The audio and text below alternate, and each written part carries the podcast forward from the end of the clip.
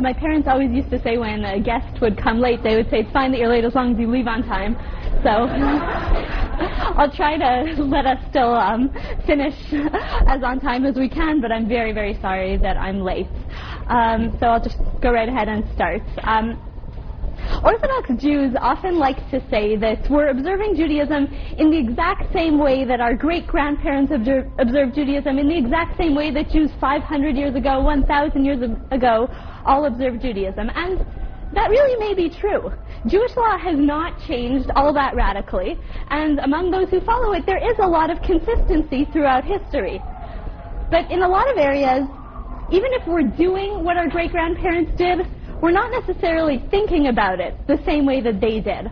And an obvious example of this sort of generation gap in understanding the mitzvot would be the fact that just an hour and a half after my father was here explaining mitzvot one way, here I am explaining them probably a different way.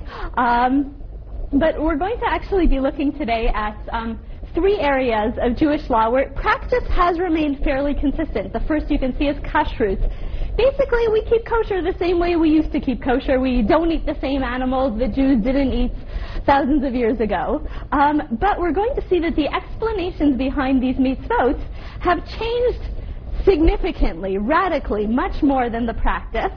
Um, and have had to change with the times. We're going to see mitzvot that's um, that have old explanations that just would not work in the modern period. And we're going to see modern explanations that are radically innovative.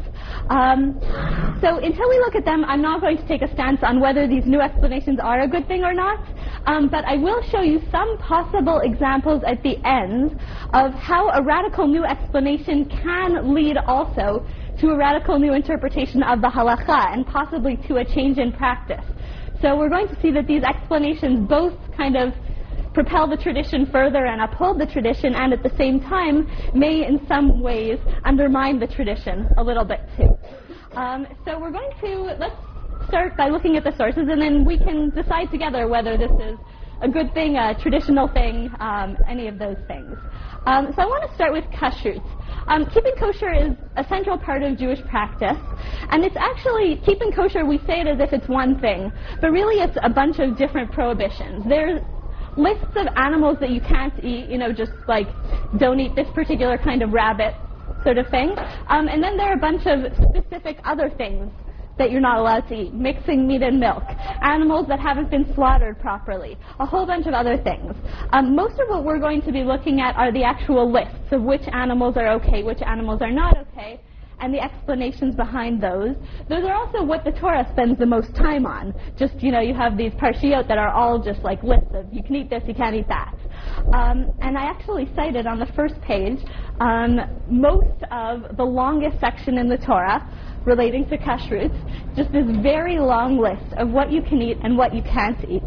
And um, I think that this list in itself already has something of an explanation for why you're supposed to keep kosher within within the list. Um, you know, we sort of say that kashrut is a is a halacha that doesn't have reasons in the Torah, but but I think if you look at the psukim in the Torah, you'll see that they do have reasons.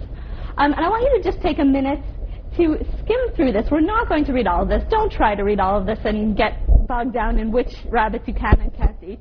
Um, you can't eat any of them. But um, just, just take a look quickly and see if you can see what's the reason in the Torah for keeping kosher. I also um, may have biased you a little bit by uh, underlining the phrases that I thought were important. So, so just take a peek quickly and t- tell me what you see. All right, Frida, what did you see? Well, the thing you said it right away. It says that they are unclean. Says they are unclean for you.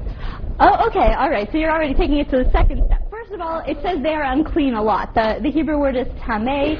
Um, not everyone would agree with the translation unclean. Um, some people say that the, the word tameh really doesn't have an exact English counterpart. Um, but beyond the fact that it says the word tameh many times, which may or may not mean unclean, um, it always says tamehu lachem. They are unclean for you, um, which could mean something different from them being objectively unclean. Um, what, what else did you notice? Anyone? Yeah, what's your name? Hi. Hi. Um, the Hashem giving you ways to get closer to Hashem and ways to be holy and physical things you could actually do to Oh, great. Where do you see that? Um, 44. Okay, verse 44. I, the Lord, am holy. Sanctify yourselves and be holy, for I'm holy. Um, that somehow keeping kosher is going to make you holy and is going to have you imitating God, being close to God. Oh, that's a sheep. Okay. Um, anything else? Anything else jump out at you about the, the way that these kosher rules are being presented? Hillary? There are a lot of abominations, whatever that means. Okay, all right. Tame, we can explain away. We can say a lot of things about what tame does or does not mean. The word sheket is a lot more um, sort of one-sided. The translation abomination um, may not be the only translation for sheket, but the other translations would be something like it is detestable, it is disgusting. Um, you're not going to find anything neutral about the word sheket. Um, and, and so tame may be sort of subjective. They are tame for you. Um, but shekets, also it is shekets for you, but it is that you're supposed to detest them. You're supposed to find them disgusting. You're supposed to find them abominations. Um, and in fact, the other word that, that the Torah uses that might mean abomination, the word toeva, um, is also used, not in this section, but in another section to describe non-kosher foods. Um, so, th- so there are some words that do not seem particularly um, neutral, um, do not seem particularly non-judgmental. Um, it does seem that, to a certain extent, the Torah is saying these animals are bad. These animals are gross. Um, these animals are unclean, whatever that means. But as Freda points out, it also does have the lachem modifying it. And as Sharon points out, it also has this element of holiness. Um, we're going to see that almost every single explanation of kashrut that comes after this does in some way find a basis in the psukim in the Torah. Um, but we're going to see that I think that I, I, I, personally think that the explanations do seem to get a little bit further away from the simple meaning as we go, but I'll, I'll let you judge that. Um, the way that I divided this up is that on the next page, page two, I put four medieval explanations for kashrut. And on page three, I put two modern explanations for kashrut. Um, one, um, 18th century, 19th century. Um, I, would like to have you take a look at these um, with a chavruta or with a group. Um, what I want you to look out for are, first of all, just find what the main explanations are for kashrut try to think about how they link up to what's going on in the psukim. Think about which explanations for kashrut are actually related to what we saw in the psukim, and which explanations for kashrut seem to be um, kind of coming from somewhere else. Um, you can think about where else they might be coming from. And then I guess the last thing is if you get to the modern ones also to try to think about how you're going to see a few different things going on in the medieval ones, but try to think about how all of the medieval ones as a group are different from the modern ones as a group. Um, so I'm going to, why don't you take about 10 minutes to just look through as many of the sources as you get through and try to think about those questions. Okay, I know that I know that not everyone got to the end, but um, I think some people did. So I think I think we'll go on now. Um,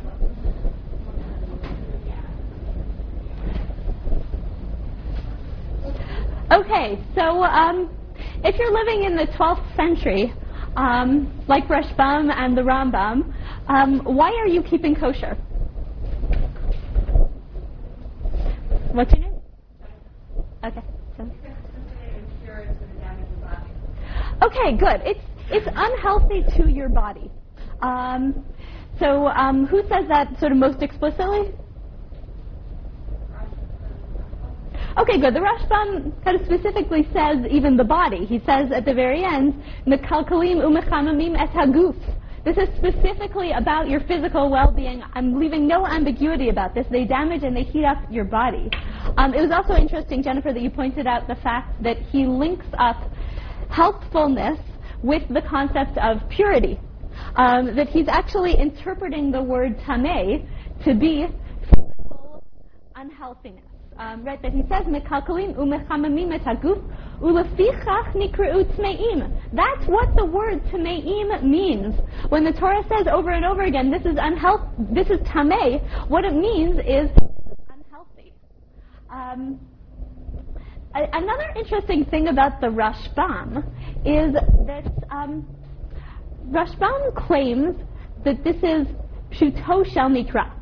Rashbam claims that this is the simplest meaning of the text. Um, and there's one other claim that he makes about his explanation that, that might be an interesting claim. Did you notice what else he says about sort of the value of this explanation? Yeah, it's a tshuva laminim. This is a good rebuttal for the heretics. Why would that be? Why would saying that all of the animals that are not kosher are unhealthy, why would that be a good rebuttal to all of the heretics?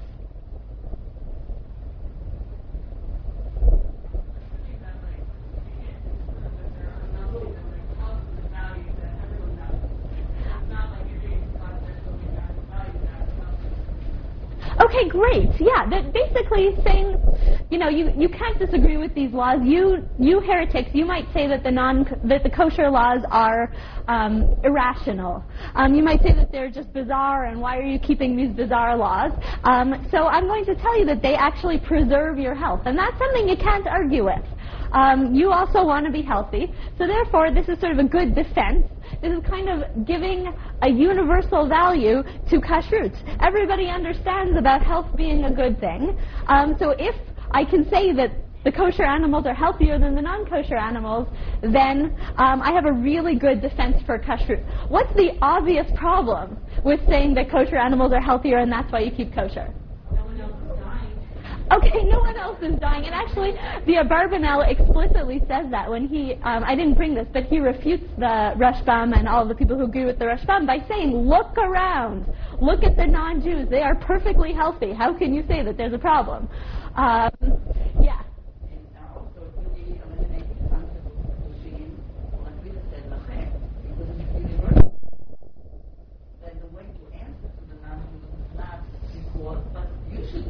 Ah, very nice point. What's your name?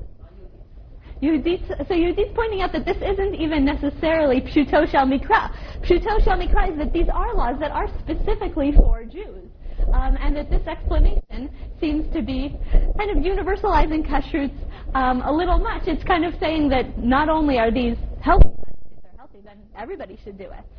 Um, the Rambam does the same thing as the Rashbam. And in fact, the Rambam is sort of considered to be the main proponent of the health arguments for kashrut. There are some others who say it also, mostly all in the early Middle Ages.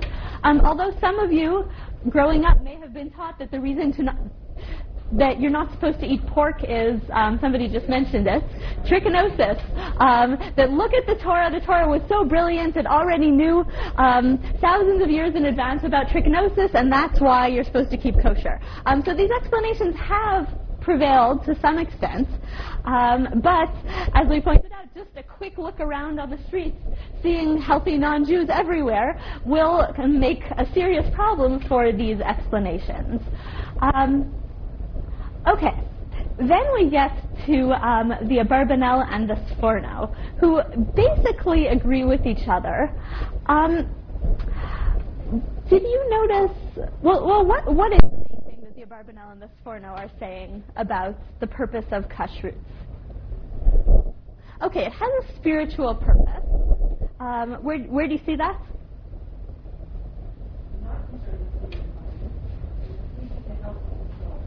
Okay, right. So he, um, he, he specifically contrasts it to the explanations about health.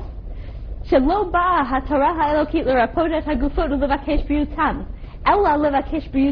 is at the beginning of a Abarbanel, source 4. Um, that it's really about healing the nefesh, which is something different from the guf. Um, okay, a couple things. First of all, where where is Abarbanel or Sforno getting, where are they getting this explanation? How, where in the psukim are they getting the idea that the non-kosher animals are spiritually detrimental to you? Susan?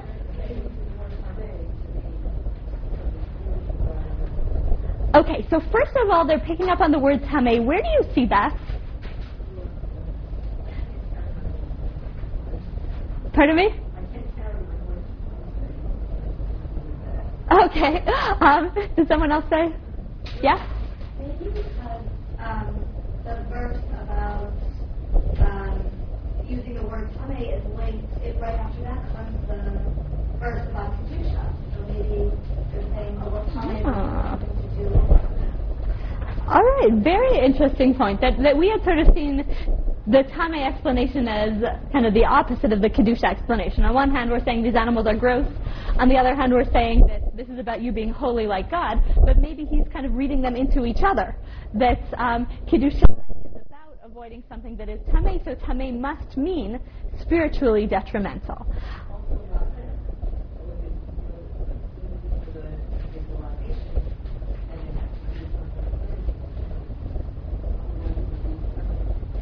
Okay, all right. So, so that he's also kind of addressing the problem that we raised with the first explanation. He's explaining why this is a rule specifically for the Jews. Um, I think there are a couple of other things he's picking up on in the Psukim. Um, yeah.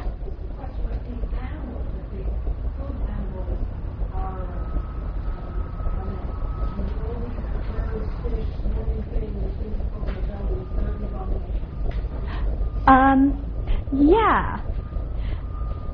I'm not sure what I'm not sure what is going on with that. That's an interesting point. I, I haven't seen anyone who speaks about that. Um, but that is a very interesting point. Yeah, use it.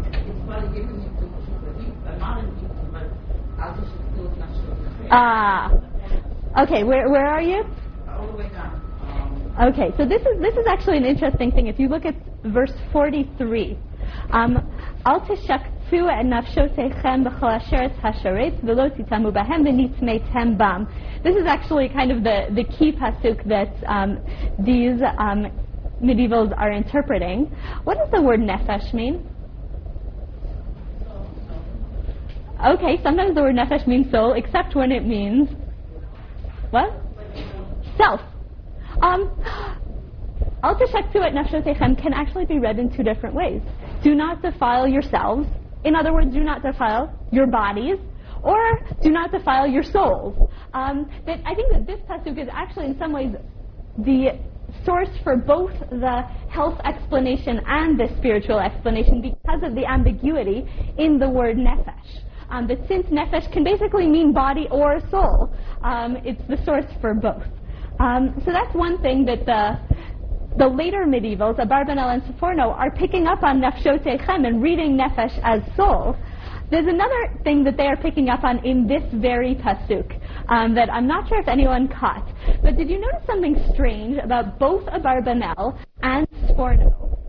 Um, that they both thought that not only would these animals make you spiritually less holy, but they would also do something else to you that, that seems very out of place. Um, that they're both complaining about. Did you notice this?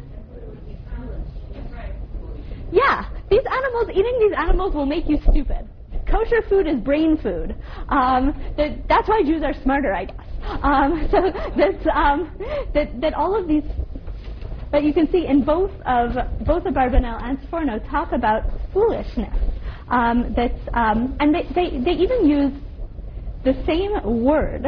Um, if you take a look about halfway through the Sforno, he says that they're molidot b'mez, oh, sorry, the Barbanel, the molidot b'mezeg ha'enoshi atimut, that they cause in the human temperament atimut. Um, and then, if you take a look at the Sforno, he uses the word al tatam ubahem ba'ofen shetiu tmeim umitum tamim. Where in the psukim are Abarbanel and Sforno getting the idea of foolishness, of atimut and mitum tamim?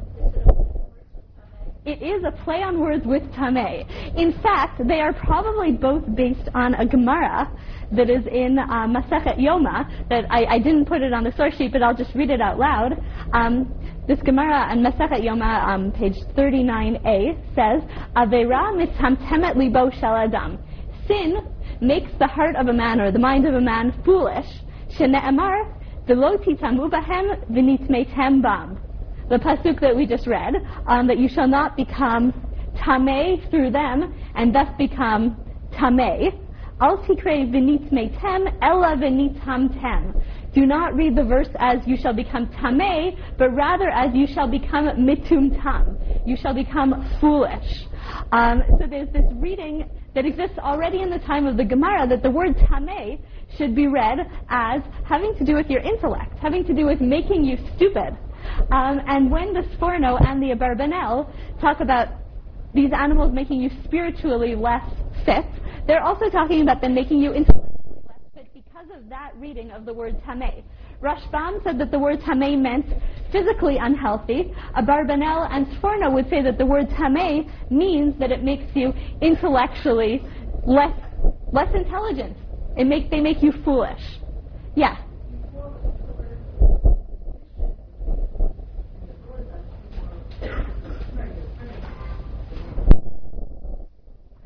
Um, okay, so the um, yes, the Ramban points that out um, and actually gives basically a health-based explanation that because you're not you're not allowed to eat predators because eating the predators will sort of warm up your blood and cause you to be a, a nasty person. Um, Ramban, Nachmanides. Yeah, with an N at the end or a nun. Um, yeah. Um, sure, it's Yoma 39A. Okay, so one thing I think that we can say about everyone who's explaining kashrut in the Middle Ages is that they're very concerned about the word tameh. Um, whether the word tameh means your physical well-being, your intellectual or spiritual well-being, the word tameh is kind of the, the linchpin of all of the um, medieval explanations. We're going to notice that the word tameh doesn't appear anywhere in the modern explanations that I cited.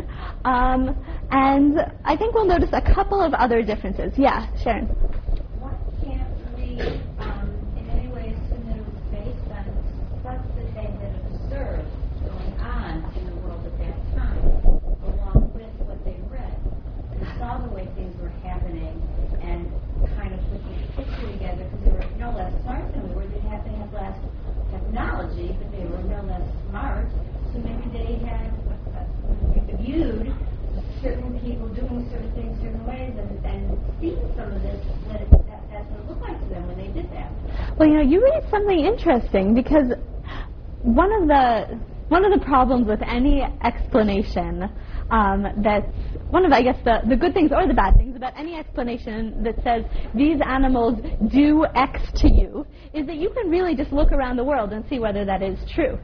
Um, and obviously, the danger of the explanations that say non-kosher animals make you stupid is the same as the danger of the explanations that say non-kosher animals make you unhealthy. You just look around and you see, are people who don't keep kosher stupid? And if they're not, then you have a problem. Um, so, so, I think this could be a good thing. It could be that they are observing it. It could also be that this is something that is less falsifiable because you can say to your fellow Jews, oh, you should know that the Goyim are stupid. Um, and they'll just sort of say yes, and, you know, it won't be as easily falsifiable since people may not be having as many conversations with non-Jews um, and they could just sort of assume that. Um, but but it is also a problem at the same time that you know it could very easily be falsified just by observation. Yeah. Why would they say that these are what they react? And I think foolish is Um, they may be, but I'm not sure which one is the best reading of the word mitum tamim. Um, I, I mean, I think that it is partially a textual reading, um, and I think it's also that they are looking for something. They're looking for something that kashrut does to you that is, on one hand, rational enough that Jews will want to keep kosher. On the other hand, irrational enough that it would only apply to Jews and wouldn't be something that the entire world should be doing. And I think that's sort of the the fine line that all of these are trying to walk that we saw the first ones didn't necessarily achieve. The first ones so rational that non-Jews should be doing this also. So saying that this is spiritually and intellectually good for you, maybe something that wouldn't mean that the entire world needs to do it, but would mean that it is kind of logical and rational for Jews to do it. Um, okay, what? if you had to sort of oh go ahead.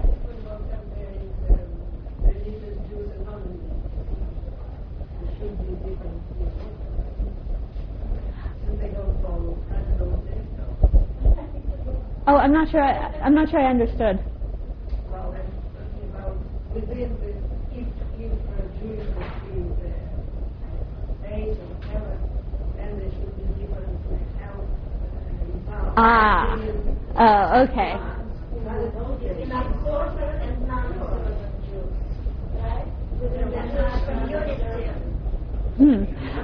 Year, this week, this week, Hmm. Okay. All right. That's an interesting point. Um, okay. So if you, if you had to attach the shadal to one thing in the psukim, what would you say is the one thing in the psukim that shadal is most picking up on? Holiness. Holiness, yeah. Um, right. Where do you see that in the shadal?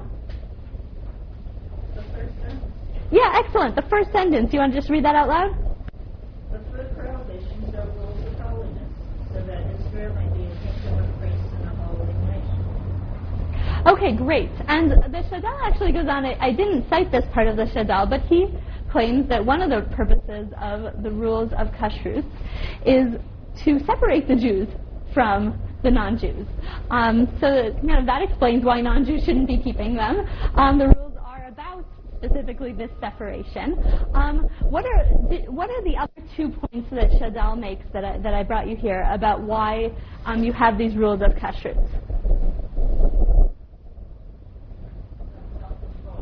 Okay, good. The first one is about self-control. Um, if you just take a look at, um, I guess the the second paragraph, um, just a couple lines from the bottom of it, kol zeh meteg ha'adam. All of these things, all of these laws are, oh, and this translation was a little less literal here, um, but the literal translation would be that this is basically, um, what do you call it, the thing that holds back what? Oh no, a harness. Yeah, um, like a harness, or what's the thing that you put over an animal's mouth? A muzzle. Yes, um, it's something that actually physically holds you back um, from um, from allowing your desires to overcome you, um, and so, so that that's what kashrut is about. It's about you have these limits, and these limits cause you to exercise self-control, and then hopefully that spills over into other areas of your life, and you are a person who has self-control in your life in general. Um, and um, oh, the truth is that's that that is kind of what he goes on to say in the other part also is that just sort of separating from pleasure is going to cause you to be self-controlled. There was one other point that he made earlier in the first paragraph. What was that other point? Fear of God. Yeah, fear of God. You eat often. Um, having rules that govern are going to be constantly reminding you of God because every single time you take out a snack, you take out a sandwich. I, I eat a lot. I don't know how often you all eat, but every single time you eat something, you're thinking again about all of the rules, so you're thinking again about God. Um, it's also interesting. Um, who does Shadal quote to prove that the laws of kashrut will help you have self-restraint? Okay, Epictetus. Who is who? Does anyone know who Epictetus is? An ancient Greek. Yes, a Greek Stoic philosopher. Um, he also quotes Lamentations. You shouldn't think he's not from. Um, but um, one of his main proofs is from Stoic philosophy. So at the same time that Shadal is presenting these laws as specific to Jews, as being about Jewish unity, he's also trying to give them a very universalist flavor. These laws are about self-control. That's something everybody can agree with. These laws are about thinking about God. That's something people like. Um, and these laws are these laws of self-restraint are something that you can, you know, you can talk about that, that Epictetus knew about already, um, and that sort of every culture in the world understands the idea that having rules will help you be more self-controlled. Um, the Shadal is um, 19th century, I think. Um, Italy. 19th? Maybe 18th. 18th or 19th. I'm sorry, I thought I'd written it down and I had not. Um, well, well, let's let's just talk about a little bit about how Shadal is different from every single medieval source before we go on to Rav Kook, because Rav Kook is kind of saying a whole different thing. Um, but did you notice? H- how would you describe the difference between Shadal and everything that came before Shadal? Miriam? Yes. Yes. And in fact, in a different section of Shadal that I did not put on your sheet, he says exactly that. Um, I'll just read it out loud.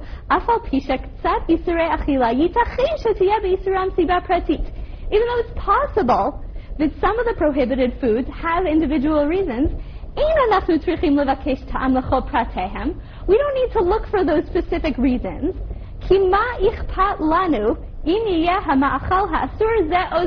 Because what do we care if the prohibited food is this one or that one?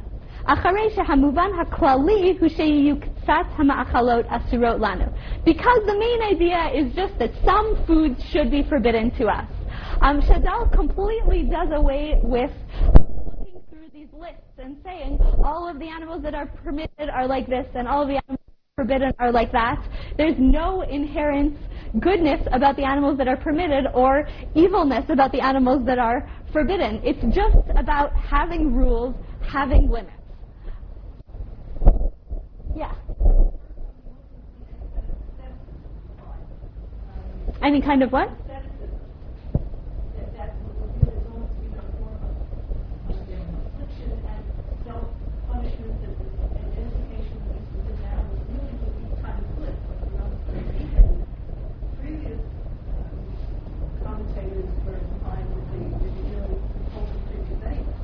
Very good point. That the other the other commentators really presented these as um, as these are gross. You really want to stay away from them. They make you stupid. They make you unhealthy. Um, they are sheketz. They're they're disgusting. Um, and here the Shadal is really saying these these are great. You know they're they're delicious. Um, and the reason that we're not eating them is not because they would do anything bad to us. We'd really enjoy them but holding back from something that we would enjoy is um, something that's going to help us. Do you think that what Shadal is saying is grounded in the psukim? Do you think that he's. Ah, okay.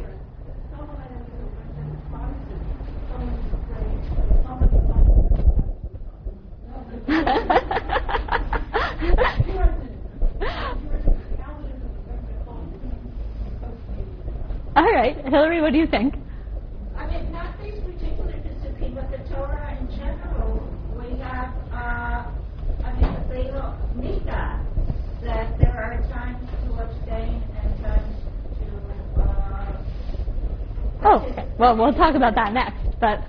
So, uh, I, I don't think it's an un-Jewish concept that, that there are things to abstain and things to enjoy. All right. Um, I also think that, um, as I pointed out at the beginning, the Shadal is definitely trying to connect his explanation to the idea of Kedusha. Um, that, and Kedusha can sometimes be explained as, to some extent, asceticism. As, um, does he actually say it here? Um, maybe not. But, but that um, Kedusha can often be connected to um, prishut, can be connected to sort of separating yourself from pleasures. Um, so, so it may actually be there, but um, it's not necessarily so easy to read Shadal into a text that says sheketz lachem, sheketz lachem. This is a sheketz, that's a sheketz. These are disgusting, detestable things, and Shadal is saying, you know, they're actually great. Um, and supposed to be. So, so maybe, but he seems to be he seems to be picking up on a small thing in the text and possibly going against sort of the general thrust of the text. Um, according to Rav Kook, why keep kosher?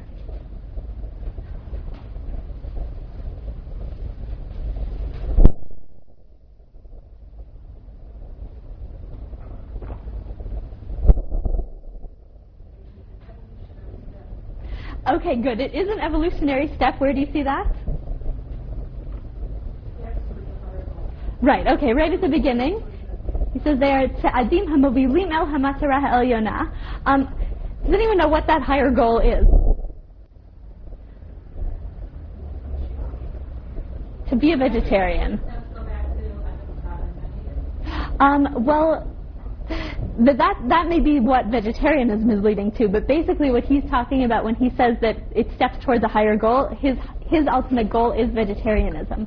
This is, as you can see from the title, this is from his Chazon HaTzimchonut v'Hashalom, his vision of vegetarianism and peace, um, in which he basically supports the idea that in the Messianic era, people will be vegetarians, that ideally, the ideal state for humans is to be vegetarian, and that um, all of the laws permitting meat are just kind of sort of bidiyeved. They're sort of, since you're going to eat meat anyway, this is how you but that really they are all hinting towards the fact that ultimately you should be a vegetarian. Yeah? Uh, uh,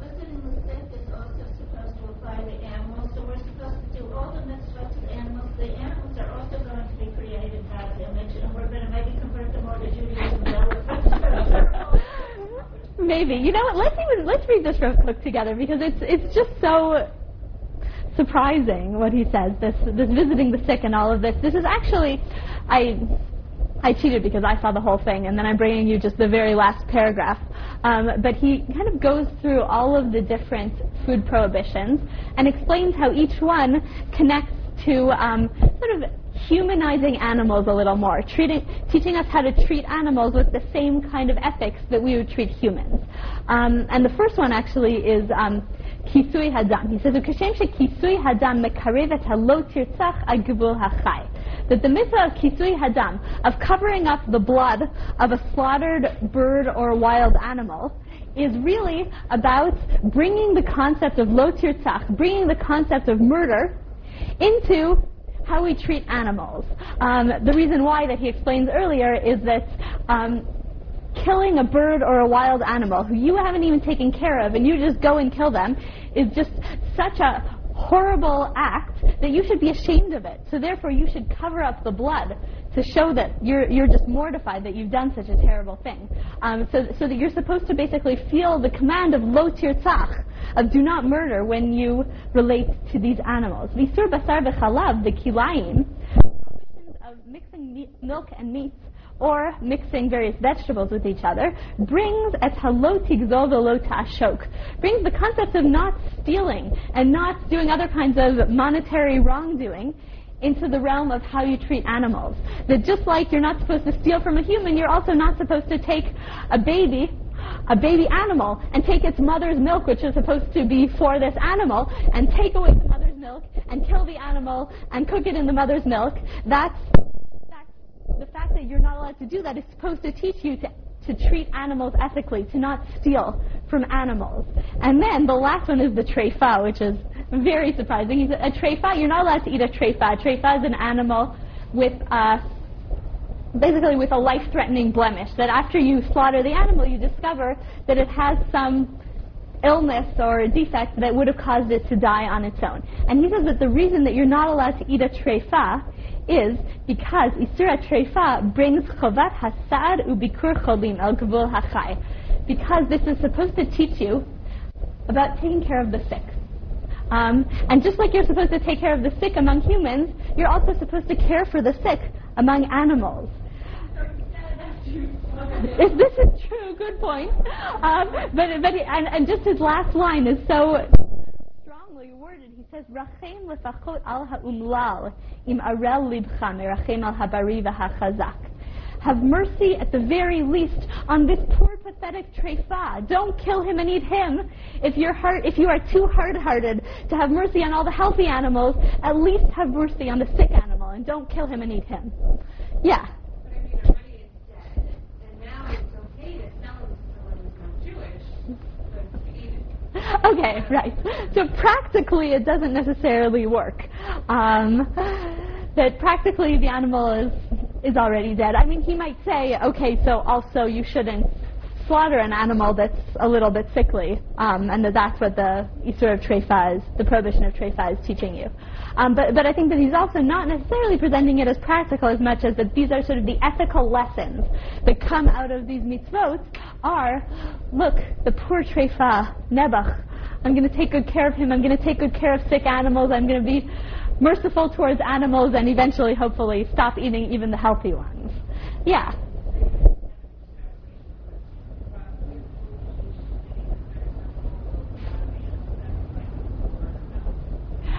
Talks about this, and I don't recall what he says. Does anyone? He he addresses the issue, um, grapples with it, and I don't remember what he concludes. What?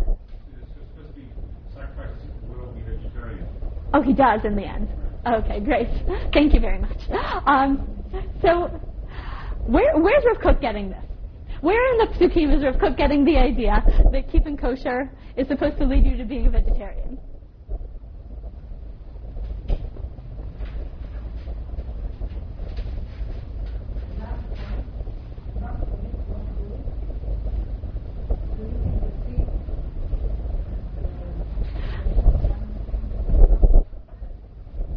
Um, okay, so he's reading those those commandments, those ethical commandments, as being between humans, um, and saying that we should sort of extend those concepts into the animal kingdom. But but I don't think he's using that as a proof.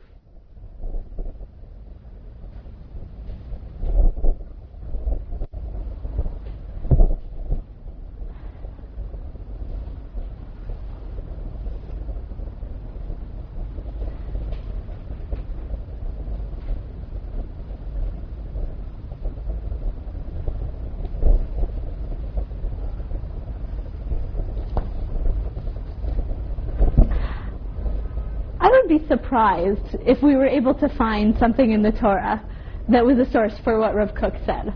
Um, I think possibly, possibly you could. No, I, I think I would be very surprised if you could find anything in the Torah that supports what Rav Kook says. Yeah. I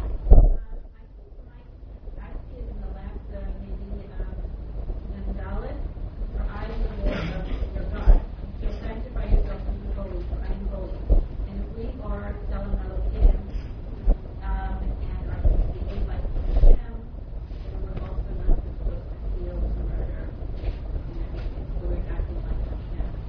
All of the creatures. Everybody is, has part of Hashem's life.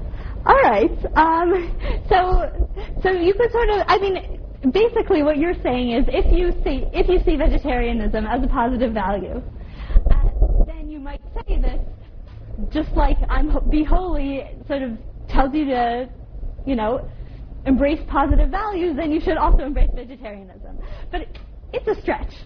It's you know you could say that about anything. You know, um, be holy means that you should I don't know any possible nice thing that you want people to do. Um, yeah.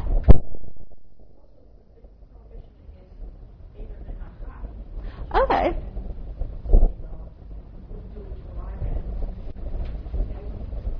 All right.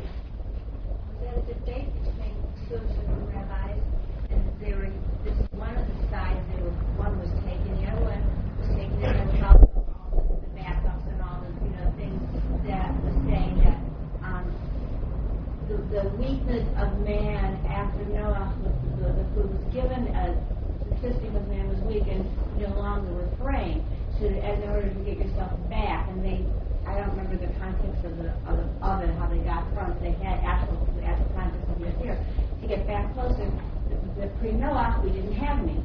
So that was part of Hashem saying, okay, well, you were so weak, and you couldn't handle it, okay, eat the meat, but as soon as you can get back to not being able to eat the meat, now you'll do what Hashem really wanted you, back to what someone said Gan Eden. And there were two Orthodox rabbis having this, one vegetarian versus a non-vegetarian, and they both had a lot of good backups on each, side. Okay, so basically, you could find something somewhere in the Torah. You're not likely to find very much in the laws of kashrut themselves.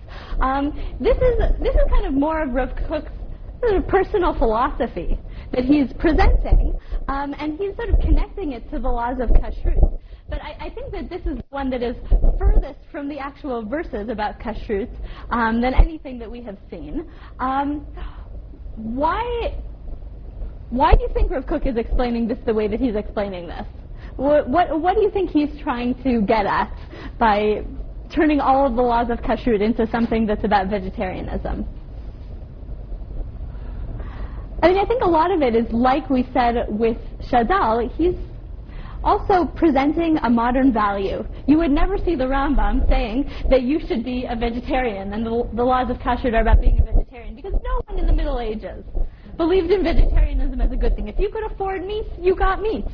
Um, and Rav Kook, living in the modern period and embracing vegetarianism as a good value, which had never been a good value in the past, um, is trying to read that into the psukim. The whole idea of kindness to animals, of, you know, um, treating animals humanely, is not something that you find a lot in the ancient world, in the medieval world. Um, and all of a sudden, I don't think it's a coincidence that all of a sudden, when those values appear in society as a whole, then those values also appear as a reason for the mitzvot of kashrut. Um, possibly like Shadal, who may be reading some of the values from the society around him of um, not having a good time um, into the laws of kashrut. Um, so, so just a couple of things about what we've seen so far in the laws of kashrut. Um, first of all, we saw that the medievals were very concerned with interpreting the word tuma, um, that they interpreted the word tuma, tameh, as being either physical health or spiritual health, um, and then the word tameh just disappears in the modern period.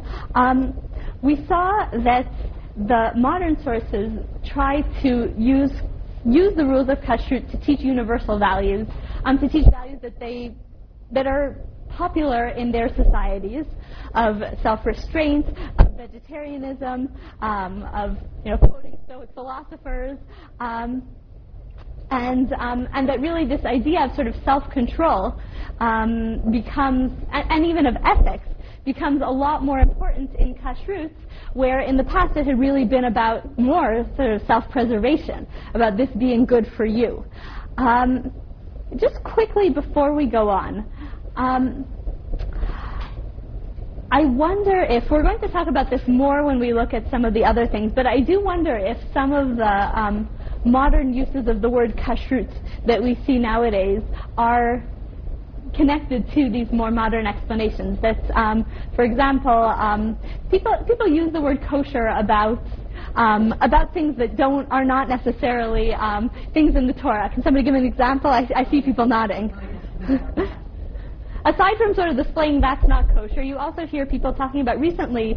Uh, hear people talking about um, fair employment practices um, and uh, attaching a sort of a kashrut label to employment practices that are fair, as opposed to the ones that aren't fair being non-kosher. Um, I've heard people say, and this is sort of more like Rav Kook, that um, if a, if a certain slaughterhouse is not treating the animals humanely, then that slaughterhouse should be considered not kosher. Um, and that we're using, we're sort of extending the idea of kosher to anything that is um, sort of ethical. Um, and, and I wonder if that is connected to these new explanations that talk about kashrut as just being sort of something to teach us ethics, to teach us self-restraint, something that doesn't have to do with the specific things that are mutar or asur. That Shadal says, oh, don't worry about which things are okay and which things aren't okay. Um, and if that's sort of the next step of that is these explanations that you know, really say anything that is okay ethically is kosher, and, and all of these things that are not okay ethically are not kosher. Sharon, did you want to say something?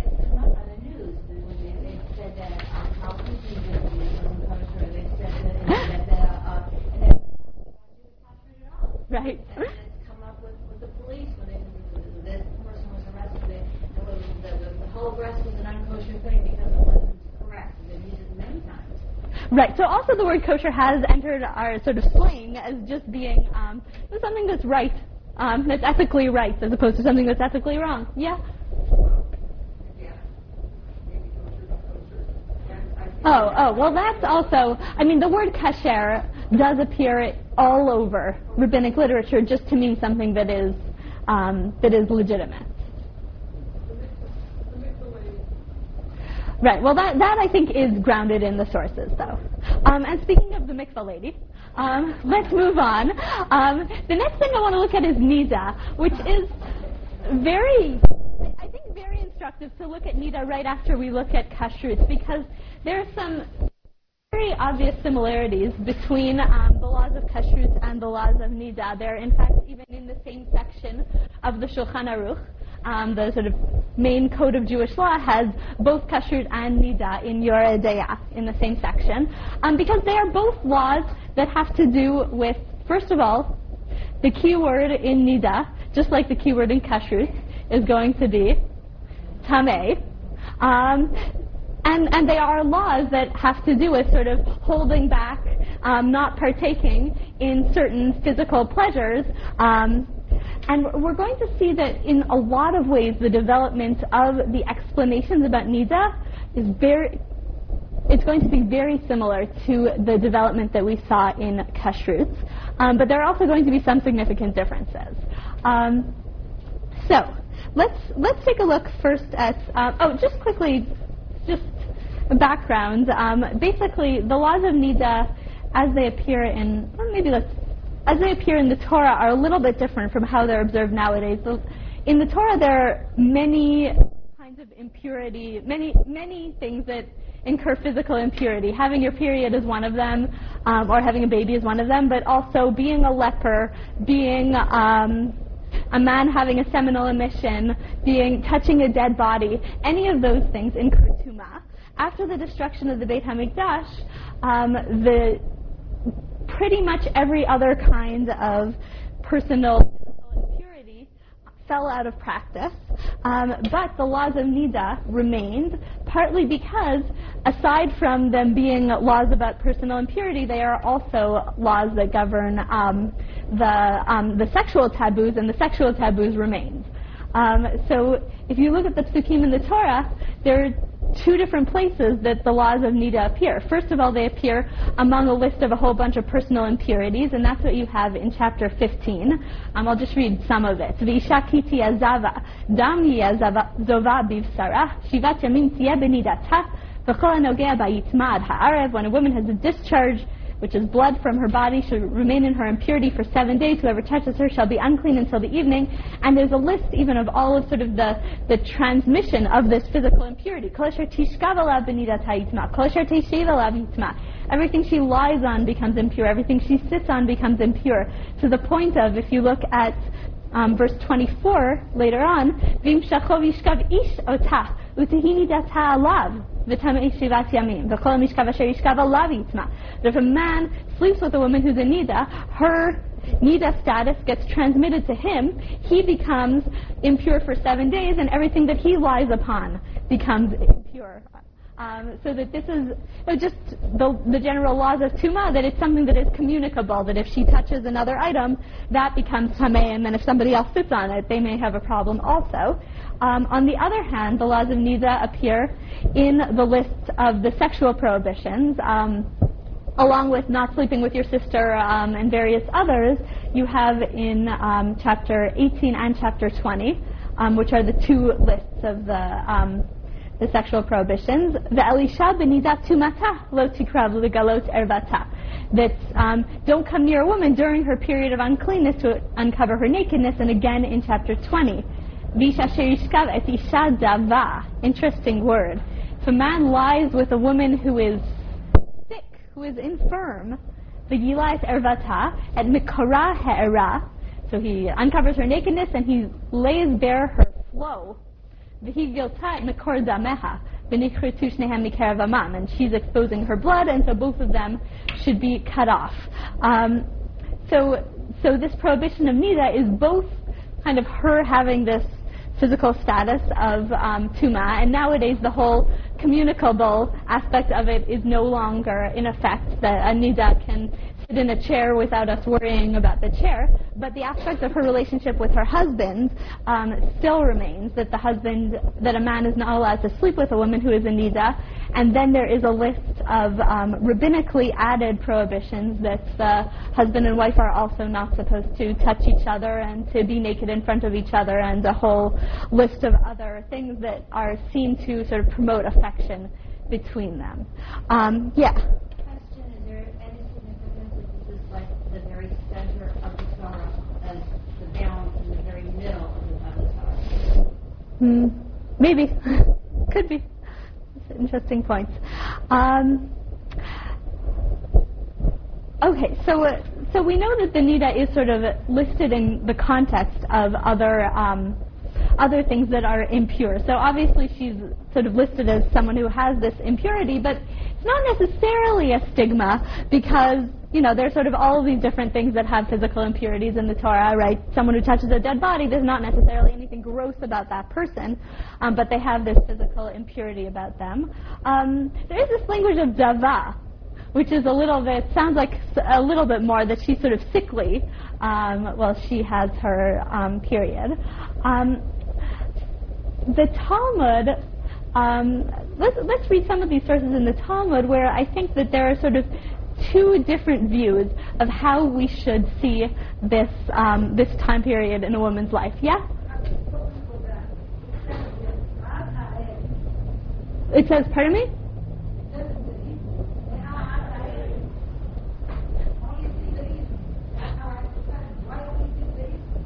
Oh, um, you're looking at the end of verse 21? Um, oh, okay. So that's okay. So that's about the sort of the communic. Okay, so that's about sort of the communicable aspect of her impurity. That if she um, if she touches something, if she lies on something, and then someone else touches that bed that she lay on, then that someone else is impure until the evening. Yeah. Oh yeah, yeah, yeah. Yeah, it, it is transferred, but it's not transferred away from her. It's just spread. Oh yeah, no, it, it's in masculine. Yitzma ad ha'erev. Just, just that guy is impure until the evening.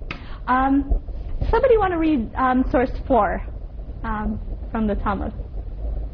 Go for it.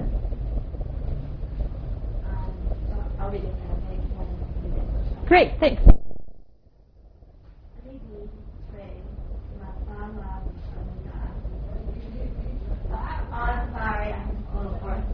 Um, masala.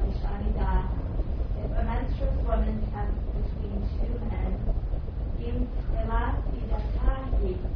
If she's at the beginning of her period, she will cause one to die. Im sof idatahi, she's at the end, osabe, she will bring strength between them. Okay. Um, what kind of view of the menstruous woman is assessed in this part in this little paragraph in the Talmud? Yeah. um, she's she's dangerous. She is scary. She is, one might say, if we're comparing her to sort of the kashrut things that we saw, gross um, that, that there's something actually sort of inherently wrong with her um, during the time that she is a nida. Um, on the other hand, we have Gemara number, we have source number five. Someone want to just read source number five? Go for it.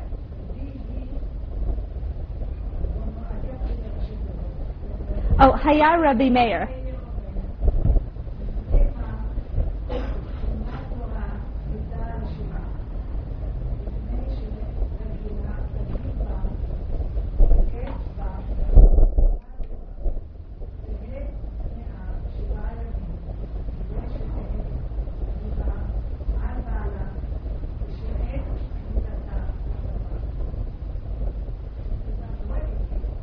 Yeah, you want to translate? Do you want to read the translation or?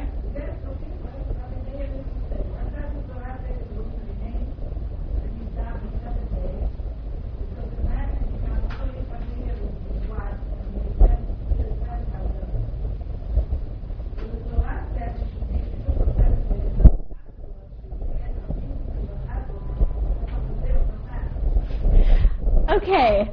Um, what's sort of the, the reason for um, the laws of Nida according to this one? Prevent boredom. Prevent boredom. What, what else did anyone say?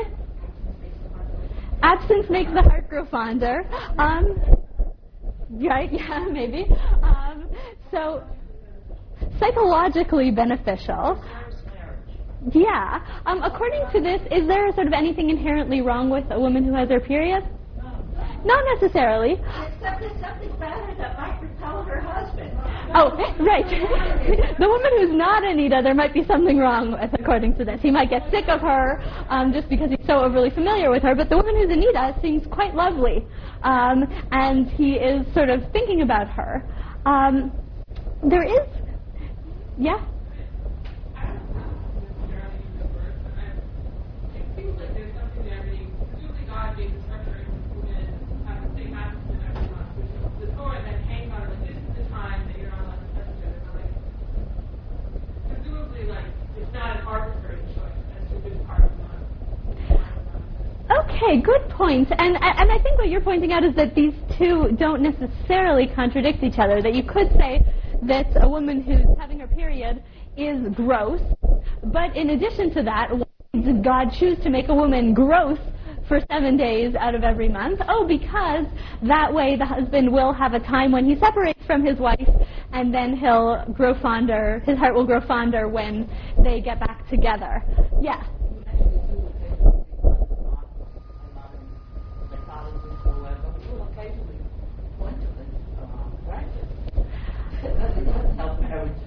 Okay, so um, right, so we will, and we will talk about that more. The idea that this does help marriages. Um, yeah.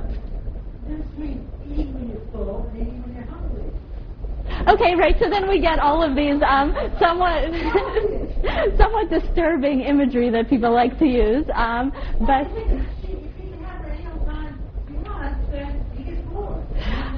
Okay, I, I do th- find it interesting actually that you just use the same kind of um, patriarchal language that the Gemara uses. Well, one of the things that's interesting, one of the, you, uh, one of the things that's interesting about this Gemara is that it does not um, present this as being about strengthening a marriage. It presents it as about really something that is for the benefit of the man. Um, that for sorry for the benefit of the man um, that he will get sick of his wife, um, but if she is a nida, then he will find her attractive afterwards. There isn't really any sense of her getting bored in marriage or her finding him attractive or not attractive. It's really about the way that he relates to this object of his, which is his wife. Yes, Susan? Right.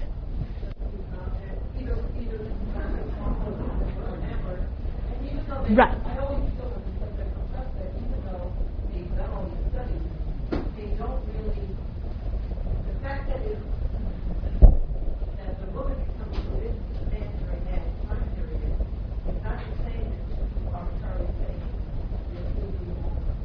But there's something about you that it can make a man, in my opinion, very resentful, all the others, who are over him, like, you can't spend on vacation and something.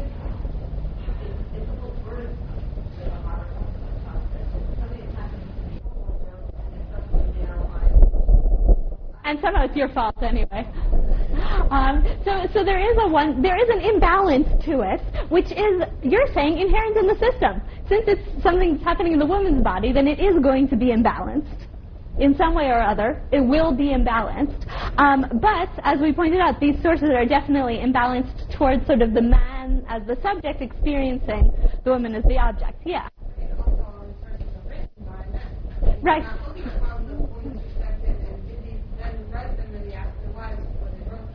Right. Um, usually not. Yeah. Is there anything at all about the fact that Hashem says, leave me alone, instead of you having to say, I have cramps, I feel really lousy, leave me alone, that Hashem says it, and you don't have to say it, and that Hashem steps in and says, leave her alone, you don't have to turn her away. Doesn't feel good. Um, not in the Gemara. You may find that in the 20th century stuff, and that's may, maybe we should actually go on and look at the. So, so we'll see. Um, so, so I'm actually going to ask you to um, to take a look at some of these um, sources in Chabad. So let me just warn you, because I gave you actually like some really long ones here. Um, so the Tanhuma is short. The Ramban is really long, but it's interesting. So you may want to read all of it. Um, the Ravad, or the Ravid, as fondly known in some circles, um, is also also kind of you may be able to skim through him pretty quickly. Um, and then the contemporary explanations, you don't need to do with your chavrutas. If done with everything else, you can do them. Otherwise, you can wait and we'll talk about them together. So you can look at the Tanchuma and the Ramban and the Ravid. Um, and take, I don't know, 10 minutes or maybe a little more if you need it. Oh, sure. So the Tanchuma, it's very hard to give a date. Um, it probably has some very old material in it, um, but um, generally the sort of final composition of it is thought to be somewhere like 9th century. Um, 9th. Um, 9. Um, the Ramban, Nachmanides, um, is um, 13th century. Um, 13th century? Yes. Um, and the Ravid is around the same time as the Ramban, I believe. Um, Rav Avraham ben David. Um, he's in the Ravid is in Provence, and the Ramban is in um, Spain. Yeah, around.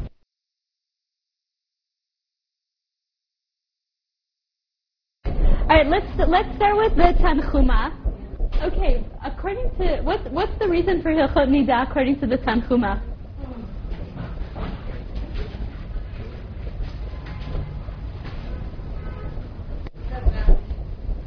Right, because of Adam and Eve, um, if I use Christian language, I would say because of original sin. Um, if I wanted to use um, contemporary slang, I would say this is the closest we get to saying that um, Nida is the curse. Um, that Eve is um, that, um, that this is all about atonement for um, Eve's sin. What was Eve's sin according to this? She spilled Adam's blood. What, where, where, where did Eve spill Adam's blood? Yes, right. So that's that's what it's referring to is the fact that she caused Adam to sin, and that Adam's sin then um, then caused death to enter the world. So therefore, she spilled Adam's blood. She also spilled her own, but anyway. Um, so, so because she spilled Adam's blood, we're told. Therefore, her own blood should also be spilled um, as a punishment. And it, did, did you notice the little play on words in the proof text? Yeah. The, the proof text um, is shofech dam ha'adam ba'adam damoi shafech. One who literally one who spills the blood of a person um, should have his own blood spilled. Um, but I think they're reading it as shofech dam ha'adam. The one who spills the blood of Adam of Adam, um, their own blood will be spilled. Um, and therefore she should keep the laws of nida um, because nida has to do with blood, and that will atone for her. For her for her blood spilling. This is this is actually um, an interpretation of the um, Gemara that talks about women dying in childbirth if they don't observe nida, chala, and candle lighting. And for each one, it reads it as being about atoning for original sin. That she spilled the blood of Adam. She um, destroyed Adam, who was considered the chala of the world. She put out the candle of Adam's, extinguished the candle of Adam's soul. Um, and that's why she needs to then um, observe the laws having to do with blood, having to do with bread, and having to do with um, candles. Um, so, uh, so here, this is her atonement. This is her punishment, basically, um, or, or I guess, I guess to be exact, this is her way of protecting herself from punishment. But it does kind of sound like it's saying that um, the laws of Nida are sort of a punishment and a curse. Speaking of which, we have the Ramban. Um, so the Ramban says a lot, but what in the Ramban, in what the Ramban says is actually the reason for why you're supposed to keep Hilchot Nida. There's something that he says is sort of the actual time. He says, and, and that's actually something very short and simple, and then he says a lot of other things. What, what, what does he think is the actual reason behind a man not being allowed to sleep with a nida? Yes, exactly. Um, because he says, um, this is right at the beginning. Asar hakasuv hanida mipnei hatam karti. The Torah prohibits sex with a nida because of the reason that I mentioned. Shelo hitira haTorah hamishkav rak lekiyum hazara. That the Torah permitted sexual intercourse only for the sake of procreation. Where do we get that? Um, we don't. Um, it doesn't say it anywhere, and um, there are plenty of things that um, sort of actually imply the opposites. Um, the fact that sexual relations are permitted with uh, pregnant women, elderly women, um, etc., um, means that in general we really don't hold by that. But the Ramban did, or he says he does here anyway. Um, and he says that a woman who is a nida can't get pregnant.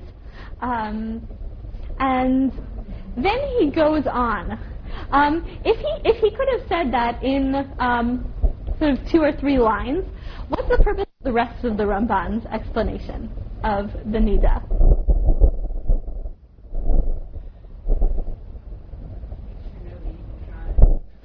okay, so first of all, if uh, I, I think that you, you really have a point that if if you're just going to say the reason um, the reason that a man isn't allowed to sleep with a nida is because only procreative sex is permitted.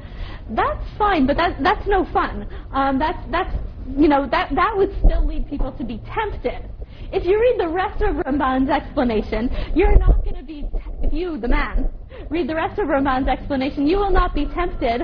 Not only will you not be tempted to to transgress the biblical prohibition of sleeping with a nida, but you will hopefully not even be tempted to transgress the rabbinic prohibitions of touching her, being alone with her, any, anything, um, anything having to do with bringing special closeness between you, um, because really the Ramban is explaining why you really shouldn't want to um, be with a woman who is a nida.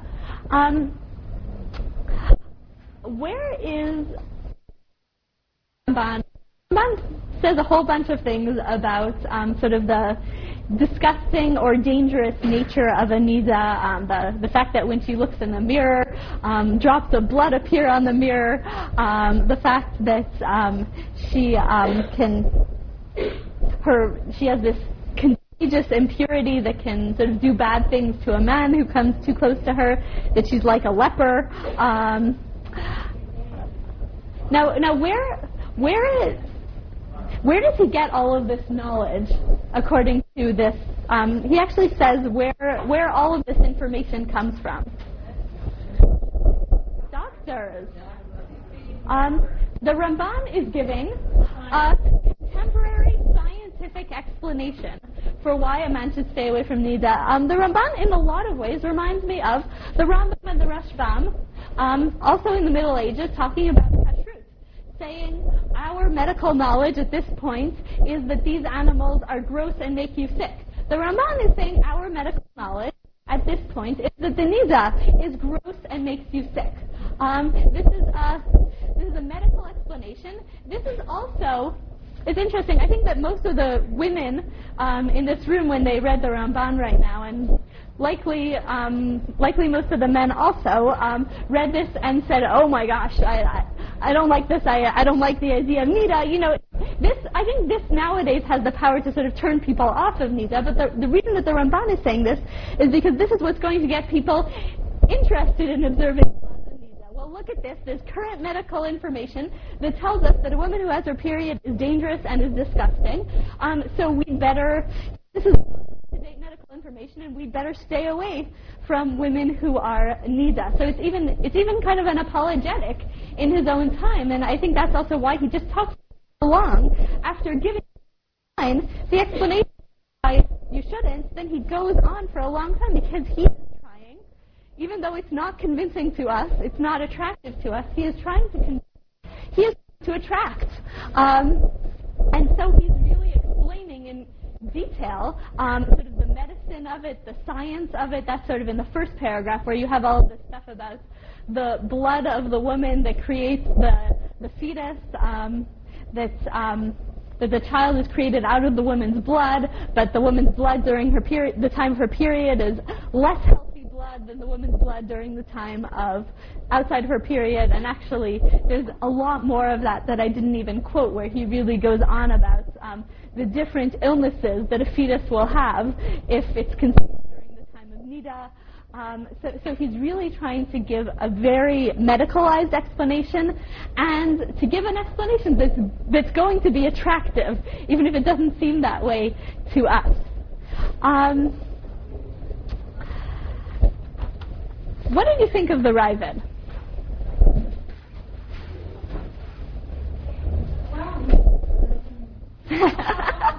okay. Um, what is better than the Ramban about the Ravid? It's something sort of what fits it into a key where this was all of man's life. It says the word God, let's not say acts out of it, but in every area of man's life, God is saying, well, I gave you this stuff, but this is how I want you to use it. Uh, and, and it's the same thing with this. It's not, it's not like blown out of proportion and, and all sort of it's part of the normal course of man's life. That every area of man's life, God wants something from him to do this way instead of that way, and we're able to make sense of it or whatever. Okay, all right, good point. That, that it, it sort of normalizes, it doesn't stigmatize a woman who is a nida. There isn't really anything particularly unusual about her, but just like there are rules about everything else, so there are rules about nida. It's just part of the whole system. Um, yeah, it's boundaries.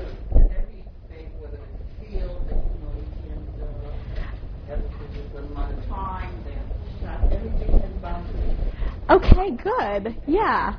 It's a little closer, I think, to the Shadal. Yes, I think so also. Um, I think I think in yes, I think in a lot of ways the Ravid is actually very ahead of his time in this um, in this explanation here because he really is sort of giving the same kind of explanation that the Shadal gave. The idea that, that this is really just about sort of the value of having boundaries, the value of sort of having self-control that comes from having boundaries in all areas also just just the fact that he's taking such a broad view is really very impressive. That he's not trying to find sort of a detailed explanation of every single aspect of Nida, but he's saying, you know, look at the big picture. The big picture is that God wants us to have boundaries in every area of our lives, including, and Nida is part of that big picture. What do we care about the specific details? I could practically hear him saying if he were Shadal. Um, it doesn't matter whether this particular thing is prohibited or that particular thing, but in every area of a person's life, there are boundaries, and Nida is part of that. Um, yeah.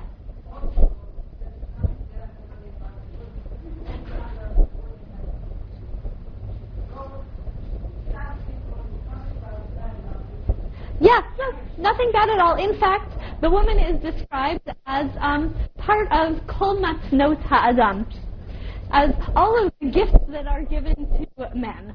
Um, what is so? That's what's modern about the Ravid. What is not modern about the Ravid?